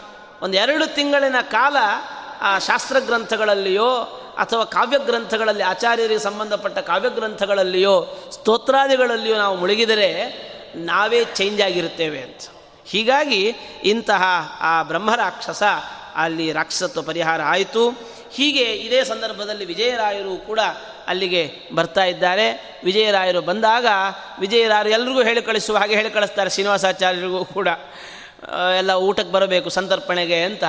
ಶ್ರೀನಿವಾಸಾಚಾರ್ಯ ಮೊದಲು ಆಯಿತು ಅಂತಂತಾರೆ. ಎಷ್ಟೊತ್ತಾಯಿತು? ಶ್ರೀನಿವಾಸಾಚಾರ್ಯ ಬರಲೇ ಇಲ್ಲ. ಆ ಊರಿನಲ್ಲಿ ಶ್ರೀನಿವಾಸಾಚಾರ್ಯರನ್ನು ಮೀರಿಸುವಂಥ ಪಂಡಿತ, ಪಂಡಿತರು ಯಾರು? ಜ್ಞಾನಿಗಳು ಬರಬೇಕು ಅಂತ ವಿಜಯರಾಯರಿಗೂ ಅಪೇಕ್ಷೆ ಯಾವತ್ತಿಗೂ ಕೂಡ ಅಹಂಕಾರದಿಂದ ಮೆರೆದವರಲ್ಲ. ಹೀಗಾಗಿ ಅಂತಹ ಜ್ಞಾನಿಗಳು ಬರಲಿ ಅಂತ ವಿಚಾರ ಮಾಡ್ತಾ ಇದ್ದಾರೆ. ಎಷ್ಟು ಹೊತ್ತಾದರೂ ಬರಲೇ ಇಲ್ಲ. ಕೊನೆಗೆ ಹೇಳಿ ಕಳಿಸ್ತಾ ಇದ್ದು ಎಲ್ಲ ಅವ್ರಿಗೊಂದು ವಿಚಾರ ಇತ್ತಂತೆ. ಏನು, ಅಯ್ಯೋ ಇವರು ಪದಾರ್ಥ ಇವರು ಯಾವ ರೀತಿಯಲ್ಲಿ ನೈವೇದ್ಯ ಮಾಡಿರ್ತಾರೋ, ಏನು, ಹೇಗೋ, ಅದನ್ನು ನಾವು ಹೇಗೆ ತಗೊಳ್ಳೋದು ನಮಗಿಂತ ಕೆಳಗಿನವರು ಅಂತ, ದಾಸಪಂಥ ಅಂತಂದರೆ ನಮಗಿಂತ ಕೆಳಗಿನವರು ಎನ್ನುವ ಭಾವನೆಯನ್ನು ತಾಳಿರ್ತಾರೆ ಆ ಸಂದರ್ಭದಲ್ಲಿ ವಿಜಯರಾಯರು ಭಗವಂತನ ಚಿತ್ತ ಅಂತ ಮುಂದೆ ನಡಿಬೇಕಾದ ನಡೀತದೆ. ಅಂತ ಹೇಳಿ ಅವರು ಉದರಬೇನೆ ಅಂತ ಅವರು ಕಾರಣ ಕೊಟ್ಟು ಕಳಿಸಿರ್ತಾರೆ ವಿಜಯರಾಯರು ಮಿಕ್ಕ ಎಲ್ಲರಿಗೂ ಸಂತರ್ಪಣೆಯನ್ನು ಮಾಡಿ ಮುಂದೆ ಹೊರಡ್ತಾರೆ ಈ ಕಡೆ ಯಾವ ಸ್ವಲ್ಪ ದಿನ ಕಳೆದಂತೆ ವಿಜಯರಾಯರು ಆ ಕಡೆ ಹೋಗ್ತಾ ಇದ್ದ ಹಾಗೆಯೇ ಇವರಿಗೆ ಉದರಬೇನೆ ಪ್ರಾರಂಭ ಆಯಿತು. ಉದರವೇನೆ ಪ್ರಾರಂಭ ಆಯಿತಂತೆ. ಪ್ರಾರಂಭ ಆಗಿ ಸಿಕ್ಕಾಪಟ್ಟೆ ನೋವು. ಏನು ಮಾಡೋದು? ಯಾರೂ ಗತಿ ಇಲ್ಲ ಅಂದರೆ ಮಂಚಾಲೆ ರಾಗಪ್ಪನೇ ಗತಿ. ಅಂತ ಯಾರಿಗೂ ಯಾವ ಗತಿ ಇಲ್ಲ ಅಂತ ಇಟ್ಕೊಳ್ಳಿ. ಯಾರ ಹತ್ರ ಏನು ಕೇಳಬೇಡಿ. ಸೀದಾ ಮಂತ್ರಾಲಯಕ್ಕೆ ಹೋಗಿ ಅಂತ. ಮಂತ್ರಾಲಯಕ್ಕೆ ಹೋಗಿ ರಾಯರನ್ನು ಪ್ರಾರ್ಥನೆ ಮಾಡಿ. ರಾಯರು ನಿಮಗೆ ದಾರಿ ತೋರಿಸ್ತಾರೆ. ಆವಾಗ ಆ ರಾಘವೇಂದ್ರ ಶ್ರೀಪಾದಂಗಳವರಲ್ಲಿ ರಾಯರ ಸೇವೆಗೆ ಅಂತ ತೊಡಗುತ್ತಾ ಇದ್ದಾರೆ. ಅದು ದಿನೇ ದಿನೇ ಉಲ್ಬಣ ಆಗ್ತಾ ಇದೆ, ರಾಯರು ಕಾಣಿಸ್ತಾ ಇಲ್ಲ. ಸಿಕ್ಕವರಿಗೆಲ್ಲ, ಕಂಡವರಿಗೆಲ್ಲ ರಾಯರು ಕಾಣಿಸ್ತಾರೆ. ಇವರಿಗೆ ಕಾಣಲೇ ಇಲ್ಲ. ಕೊನೆಗೆ ಏನು ಮಾಡೋದು ಆ ಸಂದರ್ಭದಲ್ಲಿ ರಾಯರಲ್ಲಿ ಪ್ರಾರ್ಥನೆ ಮಾಡ್ಕೊಳ್ತಾರೆ, ರಾಯರೇ ನಗೋ, ನೀ ಶಾಸ್ತ್ರಗಳು ನನ್ನ ಬಾಯಿಂದ ಮತ್ತಷ್ಟು ಕಾಲ ಉಳಿಬೇಕು, ಬೆಳಿಬೇಕು ಅಂತಿದ್ದರೆ ನನ್ನನ್ನು ಉಳಿಸಬೇಕು ಅಂತಿದ್ದರೆ ನೀವು ಬೇಗ ಪರಿಹಾರವನ್ನು ಕೊಡಿ. ಇಲ್ಲ ಅಂದರೆ ನಾನು ಜೀವಂತವಾಗಿರೋದಿಲ್ಲ ಅಂತ ನಿರ್ಧಾರ ಮಾಡ್ತಾರೆ. ಅವತ್ತಿನ ರಾತ್ರಿಯಲ್ಲೇ ಸ್ವಪ್ನದಲ್ಲಿ ರಾಘವೇಂದ್ರ ಶ್ರೀಪಾದಂಗಳವರು ಕಾಣಿಸಿಕೊಂಡು ಹೇಳ್ತಾರೆ, ಇಲ್ಲಿ ನನ್ನ ಹತ್ರ ಕೆಲಸ ಇಲ್ಲ, ಸೀದಾ ತಿರುಪತಿಗೆ ಹೋಗು ಅಂತ ಹೇಳ್ತಾರೆ. ಯಾಕೆ ಅಂದರೆ, ಅಲ್ಲಿ ಹೇಳ್ತಾರೆ, ತಿರುಪತಿಗೆ ಹೋಗು, ಶ್ರೀನಿವಾಸ ದೇವರ ಸೇವೆಯನ್ನು ಮಾಡು, ಅಲ್ಲಿ ನಿನ್ನ ಗುರುಗಳಿರ್ತಾರೆ, ವಿಜಯದಾಸರಿರ್ತಾರೆ, ಅವರನ್ನು ಭೇಟಿಯಾಗು ಅಂತ. ಸರಿ, ಹಾಗೇ ಆಗಲಿ ಅಂತ ಹೇಳಿ ತಕ್ಷಣದಲ್ಲಿ ಯಜ್ಞೋ ವಿದ್ನೋ ಅಂತ ಹೇಳಿ ಅಲ್ಲಿಂದ ಸೀದ ತಿರುಮಲಕ್ಕೆ ಹೋಗ್ತಾ ಇದ್ದಾರೆ. ಬ್ರಹ್ಮೋತ್ಸವದ ಸಂದರ್ಭ. ಆಯಿತಾ? ಆ ಸಂದರ್ಭದಲ್ಲಿ ಪ್ರತಿ ಬ್ರಹ್ಮೋತ್ಸವಕ್ಕೆ ವಿಜಯದಾಸರು ಅಲ್ಲಿರ್ತಾ ಇದ್ರಂತೆ. ಆ ವಿಜಯದ, ಅಲ್ಲಿ ಬ್ರಹ್ಮೋತ್ಸವದಲ್ಲಿ ಶ್ರೀನಿವಾಸ ದೇವರ ಸೇವೆಯನ್ನು ನಡೆಸಿ ಶ್ರೀ ವಿಜಯದಾಸರ ಬಳಿಗೆ ಪ್ರಾರ್ಥನೆ ಮಾಡ್ತಾ ಇದ್ದಾರೆ, ಶರಣಾಗತರಾಗ್ತಾ ಇದ್ದಾರೆ. ಸ್ವಾಮಿ, ಅಪಮಾನ ಮಾಡಿದೆ, ನನ್ನನ್ನು ಕ್ಷಮಿಸಿ. ಸ್ವರೂಪೋದ್ಧಾರಕರಾಗಿರುವಂಥವರು ನೀವು, ನನ್ನನ್ನು ಅನುಗ್ರಹಿಸಿ ಅಂತ ವಿಜಯದಾಸರನ್ನು ಪ್ರಾರ್ಥನೆ ಮಾಡಿದಾಗ ವಿಜಯದಾಸರು ಹೇಳ್ತಾರೆ ನಾನಲ್ಲ ನಿನ್ನ ಸ್ವರೂಪೋದ್ಧಾರಕ ಗುರು, ಗೋಪಾಲದಾಸರಿದ್ದಾರೆ, ಉತ್ತನೂರಿಗೆ ಹೋಗು ಅಂತ ಹೇಳ್ತಾರೆ. ಉತ್ತನೂರಿಗೆ ಹೋಗು ಅಂತ ಯಾವುದಾದ್ರೂ ನಾವು ಈ ಥರದಲ್ಲಿ ಹೇಳಲಿಕ್ಕಿದೆಯಾ? ನಮ್ಮ ಭಾವನೆ ನನಗಿಂತ ದೊಡ್ಡವನು ಯಾರೂ ಇಲ್ಲ ಅಂತ ಅನ್ನೋ ಥರದಲ್ಲಿ ಇರ್ತೇವೆ. ಯಾರಾದರೂ ನಮಸ್ಕಾರ ಮಾಡಲು ಸಾಕು ಅಂತ ಕಾಯ್ತಿರ್ತೇವೆ. ಆಶೀರ್ವಾದ ಮಾಡಿಬಿಡೋಣ ಅಂತ. ಆಶೀರ್ವಾದ ಮಾಡೋ ತಾಕತ್ತು ನಮ್ಮ ಹತ್ರ ಇಲ್ಲೋ ನಮಗೆ ಗೊತ್ತೇ ಇಲ್ಲ. ಯಾರು ನನಗೆ ಆಶ್ ನಮಗೆ ನನಗೆ ನಮಸ್ಕಾರ ಮಾಡ್ತಾರೆ, ನಾನೇ ಆಶೀರ್ವಾದ ಮಾಡ್ತೇನೆ ಏನೋ ಭಾವನೆ ಇರ್ತದೆ. ಏನೋ ಒಂದು ಹೊತ್ತು ಸಂಧ್ಯಾವಂದನೆ ಮಾಡಿಬಿಟ್ಟು ಇಷ್ಟು ಎಗರಾಡ್ತಿರ್ತೇವೆ ನಾವು. ಒಂದೇ ಒಂದು ಹೊತ್ತು ಸಂಧ್ಯಾವಂದನ ಮಾಡಿ ಇಷ್ಟು ನಾವು ಬಲಿತಿರ್ತೇವೆ. ದಾಸರು ಹೇಳ್ತಾರೆ, ನಾನಲ್ಲಪ್ಪ ನಿನ್ನ ಸ್ವರೂಪೋದ್ಧಾರಕರು. ಅಲ್ಲಿ ಗೋಪಾಲದಾಸರು ಅಲ್ಲಿಗೆ ಹೋಗುವಂತ. ಸೀದಾ ಅಯ್ಯೋ ಸ್ವಾಮಿ ಅಲ್ಲಿ ಹೋಗುವಷ್ಟು ಚೈತನ್ಯವೇ ನನಗಿಲ್ವೇ ಏನು ತೊಂದರೆ ಇಲ್ಲ, ನಾನು ಹೇಳ್ತಾ ಇದ್ದೇನೆ, ಹೋಗ್ಬಿಟ್ ಬಾ ಅಂತ ಹೇಳಿ ಅನುಗ್ರಹ ಮಾಡಿ ಕಳಿಸಿ ಕೊಡ್ತಾ ಇದ್ದಾರೆ. ಆ ಉತ್ತನೂರಿಗೆ ಬರ್ತಾ ಇದ್ದಾರಂತೆ. ಉತ್ತನೂರಿಗೆ ಬಂದರೆ ವಿಜಯ ಗೋಪಾಲದಾಸರು ಶ್ರೀನಿವಾಸ ದೇವರ ದೇವಸ್ಥಾನದಲ್ಲಿ ಬೆಳಗ್ಗೆ ಶ್ರೀನಿವಾಸ ದೇವರ ಹಾಡುಗಳನ್ನು ಹೇಳ್ತಾ ಕಸ ಗುಡಿಸ್ತಾ ಇದ್ದಾರಂತೆ. ಕಸ ಗುಡಿಸ್ತಾ ಇದ್ದಾರೆ. ಬಂದು ಶ್ರೀನಿವಾಸಾಚಾರ್ಯರು ಬಂದು ಹೇಳ್ತಾರೆ, ಸ್ವಾಮಿ, ಭಾಗಣ್ಣದಾಸರು ಅಂದರೆ ಯಾರು? ಅವರ ಮನೆಯಲ್ಲಿ ಅಂತ ಕೇಳಿದ್ರಂತೆ. ಆಗ ಭಾಗಣ್ಣದಾಸರದು, ಅಲ್ಲೊಂದು ಮನೆ ಇದೆಯಲ್ಲಪ್ಪ, ಹೋಗು ಅಲ್ಲಿ. ಆವಾಗ ಅಲ್ಲಿ ಹೋಗ್ತಾರೆ, ಕೇಳ್ತಾರೆ, ಯಾರಪ್ಪ ಭಾಗಣ್ಣದಾಸರು? ಅಂತ ಯಾರು ನನ್ನ ಸ್ವರೂಪೋದ್ಧಾರಕ ಗುರುಗಳನ್ನು ತೋರಿಸಿ ಅಂತ ಮಹಾಜ್ಞಾನಿಗಳಾಗಿರುವಂತಹ ಅನೇಕ ಸುಧಾಮಂಗಳಗಳನ್ನು ಮಾಡಿದಂತಹ ಆಚಾರ್ಯರು ಕೇಳಿಕೊಳ್ಳುತ್ತಾರೆ ಹಾಗೆ ಎಲ್ಲರೂ ತೋರಿಸ್ತಾರೆ ಕಸ ಗುಡಿಸ್ತಾ ಇದ್ದಾನಲ್ಲ ಅವನೇ. ನಿಜವ ಎಂಥ ಒಂದು ಇದು. ಎಲ್ಲಿ ಭಾಗವತಾದಿ ಗ್ರಂಥಗಳಲ್ಲೇ ನಾವು ನೋಡ್ತೇವೆ, ಯಾ ಎಂತೆಂಥ ಚಕ್ರವರ್ತಿಗಳಾಗಿದ್ದಂಥವರೂ ಕೂಡ ದೇವರ ಸೇವೆಯನ್ನು ತಾವೇ ನಿಂತು ನಡೆಸ್ತಾ ಇದ್ದರು ತಾವೇ ನಿಂತು ನಡೆಸ್ತಾ ಇದ್ರು. ಇವತ್ತು ಮೈ ಬಗ್ಲಿಗೆ ಭಾರ ಆಗ್ತದೆ ನಮಗೆ ಹಾಗಾಗಿ ಇರೋ ನೋವುಗಳೆಲ್ಲ ಪ್ರಾರಂಭ ಆಗಿಬಿಟ್ಟಿರ್ತದೆ ಅಂತ. ಮೊದಲಿಂದ ಬಗ್ಗದವರಲ್ಲ. ಬಗ್ಗಿಸ್ಕೊಂಡೇ ನಾವು ಕಾಲ ಕಳೆದವರು. ಇದ್ದವ್ರನ್ನ ಬಗ್ಗಿಸ್ತಾ ಇರ್ತೇವೆ, ನಾವು ಬಗ್ಗಲ್ಲ ಅಂತ. ಹೀಗಾಗಿ ಅಂತಹ ಜ್ಞಾನಿಗಳಾಗಿರುವಂಥ ಗೋಪಾಲದಾಸರ ಬಳಿಯಲ್ಲಿ ಪ್ರಾರ್ಥನೆ ಮಾಡ್ತಾರೆ, ಭಗವಂತ ಗುರುಗಳೇ, ನನ್ನ ಈ ಒಂದು ರೋಗವನ್ನು ಪರಿಹಾರ ಮಾಡಿ ಅಂತ, ಪರಿಹಾರ ಮಾಡಿ ಅಂತ ಹೇಳಿದ ಕೂಡಲೇ ವಿಜಯ ವಿಠ ವಿಜಯದಾಸರು ಹೀಗೆ ಕಳಿಸಿದ್ದಾರೆ, ತಮ್ಮಲ್ಲಿ ಅಂತ ಹೀಗೆ ಹೇಳ್ತಾರೆ. ಆ ಸಂದರ್ಭದಲ್ಲಿ ಏನು ಯೋಚನೆ ಮಾಡಬೇಡಿ. ದೇವರು ನೋಡಿಕೊಳ್ತಾನೆ ಶ್ರೀನಿವಾಸ ಅಂತ ಹೇಳಿ ನಲವತ್ತು ದಿನಗಳ ಕಾಲ ಅಲ್ಲಿ ಎನ್ನ ಭಿನ್ನಪ ಕೇಳು, ಧನ್ವಂತ್ರಿ ದಯಮಾಡು ಸಣ್ಣವನು ಇವ ಕೇವಲ ಬನ್ನ ಬಡಿಸುವ ರೋಗವನ್ನು ಮೋಚನೆ ಮಾಡಿ ಚೆನ್ನಾಗಿ ಪಾಲಿಸುವುದು ಕರುಣಿ. ಆರೋಗ್ಯ, ಆಯುಷ್ಯ, ಐಶ್ವರ್ಯವೆಂಬ ಈ ಮೂರು ವಿಧವಾದ ವಸ್ತುಗಳು ನಾರಾಯಣನ ಭಜಕರಾದವರ ಸಾಧನಕ್ಕೆ ಪೂರಕವಾಗಿಪ್ಪವು. ಯಾವತ್ತಿಗೂ ಕೂಡ ಯಾತಕ್ಕೋಸ್ಕರವಾಗಿ ಬದುಕಬೇಕು ಅಂದರೆ ಆರೋಗ್ಯ, ಆಯುಷ್ಯ, ಐಶ್ವರ್ಯ. ಆದರೆ ಯಾರು ಭಗವಂತನ ಭಕ್ತರಿರ್ತಾರೆ, ಇವರು ಆಯುಷ್ಯವನ್ನು ಕೇಳುತ್ತಾರೆ, ಆರೋಗ್ಯವನ್ನು ಕೇಳುತ್ತಾರೆ, ಸಂಪತ್ತನ್ನು ಕೇಳುತ್ತಾರೆ, ಯಾಕೆ ಗೊತ್ತಾ? ನನ್ನಿಂದಾಗಿ ನಾಲ್ಕು ಜನಕ್ಕೆ ಉಪಕಾರ ಆಗಲಿ ಅಂತ. ನಮ್ಮಿಂದ ನನಗೆ ಡಾಕ್ಟ್ರ್ ಅಂತ ಕೇಳ್ಕೊತಾರೆ, ಸ್ವಾಮಿ, ಹೆಂಗಾದ್ರೂ ಮಾಡಿ ಬದುಕಿಸ್ರಿ. ಬದುಕಿ ಏನು ಮಾಡ್ತೀರಿ ಅಂತ ಡಾಕ್ಟ್ರ್ ಕೇಳ್ತಿರ್ತಾರೆ. ಬದುಕಿ ಏನು ಏನು ಮಾಡುವಂಥದ್ದು ಏನೂ ಇಲ್ಲ ನಮಗೆ ಅಂತ. ಬದಿ, ಬದುಕಿ, ನಾವು ಈ ಏನು ಮಾಡ್ತಾ ಇದ್ದೇವೆ? ಬೆಳಗ್ಗೆ ಎದ್ದೇಳ್ತೇವೆ ಮಧ್ಯಾಹ್ನ ಊಟ ಮಾಡ್ತೇವೆ, ಮತ್ತು ಮಧ್ಯಾಹ್ನ ಮಲ್ಕೋತೇವೆ, ಸಾಯಂಕಾಲ ಹೇಳ್ತೇವೆ ವಾಕಿಂಗ್ ಹೋಗ್ತೇವೆ, ಮತ್ತೆ ತಿಂತೇವೆ, ಮತ್ತೆ ಮಲಗ್ತೇವೆ. ಅಂದರೆ ತಿನ್ನೋದು, ಅರಗೋದಕ್ಕೆ ಓಡಾಡೋದು, ಮತ್ತು ಸಾಲದಕ್ಕೆ ಮಲ್ಕೊಳ್ಳೋದು ಇದ್ದಿದ್ದ ಕಡೆಯಲ್ಲಿ ಮಾತಾಡ್ತಾ ಕೂತ್ಕೊಳ್ಳೋದು. ಇಷ್ಟು ಬಿಟ್ಟರೆ ನಿಜವಾಗಿಯೂ ಕೂಡ ನಮ್ಮ ಇಡೀ ದಿನ ವ್ಯರ್ಥವಾಗಿ ಕಾಲ ಕಳೀತದೆ. ಹಾಗಾಗಿ ಯಾವತ್ತು ಈ ಯಾರು ಭಗವಂತನ ಭಕ್ತರಿರ್ತಾರೆ, ಅವರು ಆರೋಗ್ಯವನ್ನು ಕೇಳ್ಕೊಳ್ತಾರೆ. ಯಾಕೆ ಗೊತ್ತಾ? ಇನ್ನೊಂದಷ್ಟು ನಿನ್ನ ಆರಾಧನೆ ಮಾಡಬೇಕು. ಆಯುಷ್ಯ ಕೊಡು. ಯಾಕೆ ಅಂದರೆ ಮತ್ತೊಂದು ಜನ್ಮ ಹೀಗಿದೆ ಅಂತ ಹೇಳಲಿಕ್ಕೆ ಬರೋದಿಲ್ಲಲ್ಲ. ಇವತ್ತು ನನಗೆ ಈ ಒಂದು ಜನ್ಮ ಸಿಕ್ಕಿದೆ. ಒಂದಷ್ಟು ಮಾಡ್ಕೊಂಡ್ಬಿಡೋಣ. ನಿನ್ನ ಆರಾಧನೆ ಮಾಡುವ ಯೋಗ ಎಲ್ಲರಿಗೂ ಬರೋದಿಲ್ಲ. ಭಗವಂತನ ಆರಾಧನೆ ಮಾಡುವಂಥ ಯೋಗ ಎಲ್ರಿಗೂ ಇಲ್ಲ. ಅದನ್ನು ಹೇಳ್ತಾರೆ, ದೇವರ ಆರಾಧನೆ ನಾನು ಮಾಡೋದಲ್ಲ. ದೇವರು ನನ್ನ ಕೈಯಿಂದ ಪೂಜೆ ಮಾಡಿಸ್ಕೋಬೇಕು ಅಂತ. ನಾವೇ ಎಲೆಕ್ಟ್ ಮಾಡಿದ ಮಿನಿಸ್ಟ್ರುಗಳನ್ನೋ ಎಂ ಎಲ್ ಎಗಳನ್ನೋ ಭೇಟಿ ಮಾಡಲಿಕ್ಕೆ ನಮ್ಮ ಕೈಲಿ ಆಗಲ್ಲ. ಇನ್ನು ಇಡೀ ಜಗತ್ತಿನ ವ್ಯಾಪಾರಗಳನ್ನು ನಡೆಸಿಕೊಡ್ತಾ ಇರುವಂಥ ಭಗವಂತನನ್ನು ನಾನು ಆಧರಿಸಬೇಕು, ಗೌರವಿಸಬೇಕು, ನನ್ನ ಪೂಜೆ ತೊಗೊಳ್ಬೇಕವ ಹೀಗೆ ಅಂತಂದ್ರೆ ಆಗುತ್ತಾ? ಭಾಳ ದೊಡ್ಡ ವ್ಯಕ್ತಿ. ಹಾಗಾಗಿ ಅಂತಹ ಆ ಭಗವಂತ, ಭಗವಂತನ ಬಳಿಯಲ್ಲಿ ಗೋಪಾಲದಾಸರು ಪ್ರಾರ್ಥನೆ ಮಾಡ್ತಾ ಇದ್ದಾರಂತೆ. ನೋಡಪ್ಪ, ಇವನನ್ನು ಅನುಗ್ರಹ ಮಾಡು ಅಂತ ಅದಕ್ಕೆ ಅನುಗುಣವಾಗಿ ಶ್ರೀನಿವಾಸಾಚಾರ್ಯರು ಶರಣಾಗತರಾಗಿ ನಾನು ನಿಮ್ಮ ದಾಸ ಅಂತ ಕೇಳಿಕೊಳ್ಳುತ್ತಾರೆ. ನನ್ನನ್ನು, ನಿಮ್ಮ ದಾಸನನ್ನಾಗಿ ಮಾಡಿಕೊಂಡು ನನ್ನನ್ನು ಉದ್ಧಾರ ಮಾಡಿ ಅಂತ. ನನಗೊಂದು ಅಂಕಿತ ಪ್ರದಾನ ಮಾಡಿ, ನಾನೂ ಕೂಡ ಭಗವಂತನ ದಾಸನಾಗ್ತೇನೆ ಅಂತ. ಅದಕ್ಕೆ ಎಂಥ ಮಾತು ಹೇಳ್ತಾರೆ ಗೋಪಾಲದಾಸರು, ನಾನೇನಯ್ಯ ನಿನ್ನನ್ನು ದಾಸನನ್ನಾಗಿ ಮಾಡಿಕೊಳ್ಳೋದು? ಆ ಪಾಂಡುರಂಗನೇ ನಿನ್ನನ್ನು ದಾಸನನ್ನಾಗಿ ಮಾಡಿಕೊಳ್ಬೇಕು ಪಾಂಡುರಂಗ ದಾಸನನ್ನಾಗಿ ಮಾಡ್ಕೊಳ್ಳುತ್ತಾನೆ ದೇವರು ನಿನ್ನನ್ನು ಇಷ್ಟಪಟ್ಟು ಬಿಟ್ಟಿದ್ದಾನೆ. ಯಾಕೆ ಗೊತ್ತಾ? ಈ ನಲವತ್ತು ದಿನಗಳ ಈ ಬಕರಿಯಲ್ಲಿ ನನ್ನ ನಲವತ್ತು ವರ್ಷಗಳ ಆಯುಷ್ಯವಿದೆ. ನಲವತ್ತು ದಿನಗಳ ಕಾಲ ನೀನು ತಿಂದ ಈ ಬಕರಿ ಇದೆಯಲ್ಲ? ರೊಟ್ಟಿ ಇದೆಯಲ್ಲ? ಇದು ಒಂದೊಂದು ಕೂಡ ಒಂದೊಂದು ವರ್ಷದ ಆಯುಷ್ಯವನ್ನು ನಿನಗೆ ದಾರಿ ಎರಿತಾ ಇದೆ. ಯಾಕೆಂದರೆ ನನ್ನ ಗುರುಗಳು ನನಗೆ ಆಜ್ಞೆ ಮಾಡಿದ್ದಾರೆ ನಿನ್ನ ನಲವತ್ತು ವರ್ಷಗಳ ಆಯುಷ್ಯವನ್ನು ಅವನಿಗೆ ಕೊಡು ಅಂತ ವಿಜಯ ವಿಠಲರಾಯರು ನನಗೆ ಆದೇಶ ಮಾಡಿದ್ದಾರೆ. ನಿನ್ನ ಅಪಮೃತ್ಯುವನ್ನು ವಿಜಯ ವಿಠಲರು ಪರಿಹಾರ ಮಾಡಿದ್ದಾರೆ. ಏಳು ಇಲ್ಲಿಂದ ಸೀದ ಪಂಡರಾಪುರಕ್ಕೆ ಹೋಗು. ಪಾಂಡುರಂಗನೇ ನಿನಗೆ ಅಂಕಿತವನ್ನು ಕೊಟ್ಟು ಅನುಗ್ರಹಿಸ್ತಾನೆ. ನಿನ್ನಿಂದ ದೊಡ್ಡ ಸೇವೆ ಆಗಲಿಕ್ಕಿದೆ. ದೊಡ್ಡ ಸೇವೆ ಆಗಲಿಕ್ಕಿದೆ. ಅವರ ಆ ಒಂದು ವಿಜಯ ವಿಠಲರಾಯರ ಗೋಪಾಲದಾಸರ ಜಗನ್ನಾಥದಾಸರ ಅನುಗ್ರಹದ ಬಲದಿಂದ ಇವತ್ತು ನಮ್ಮ ತಾಯಂದಿರು ಹರಿಕಥಾಮೃತ ಸಾರವನ್ನು ಹೇಳ್ಕೊಳ್ತಾ ಇದ್ದೇವೆ. ಹರಿಕಥಾಮೃತ ಸಾರ ಅಂತಂದರೆ ಏನು ತಮಾಷೆ ಅಲ್ಲ, ನ್ಯಾಯಸುಧೆಯ ಒಂದು ರೂಪಾಂತರ ಅಂತ ಹೇಳ್ತಾರೆ. ನ್ಯಾಯಸುಧೆಯ ರೂಪಾಂತರ. ಸಂಸ್ಕೃತದಲ್ಲಿ ಕನ್ನಡ, ಕನ್ನಡದ ಕೃತಿ ಅಂತ ಹೇಳಿಕೊಳ್ಳುವ, ಕನ್ನಡದ ಕೃತಿ ಅಲ್ಲ, ಸಂಸ್ಕೃತ ಭೂಯಿಷ್ಠತೆ ಇದೆ. ಕನ್ನಡದ ಕೃತಿ ಅಂತ ಕರೆಸಿಕೊಂಡ ಹರಿಕಥಾಮೃತ ಸಾರ ಸಂಸ್ಕೃತದ ವ್ಯಾಖ್ಯಾನವನ್ನು ಒಳಗೊಂಡಿದೆ ಎಷ್ಟೋ ವ್ಯಾಖ್ಯಾನಗಳು ಬಂದಿವೆ. ಅದರಲ್ಲಿರತಕ್ಕಂಥ ಒಂದು ಸಾರ ಇವತ್ತಿಗೂ ಎಷ್ಟೋ ಜನರ ಕಷ್ಟ ಕಾರ್ಪಣ್ಯಗಳಿಗೆ ಧ್ವನಿಯಾಗಿದೆ ನಮಗೇನಾದರೂ ತೊಂದರೆ ಆಯಿತಾ?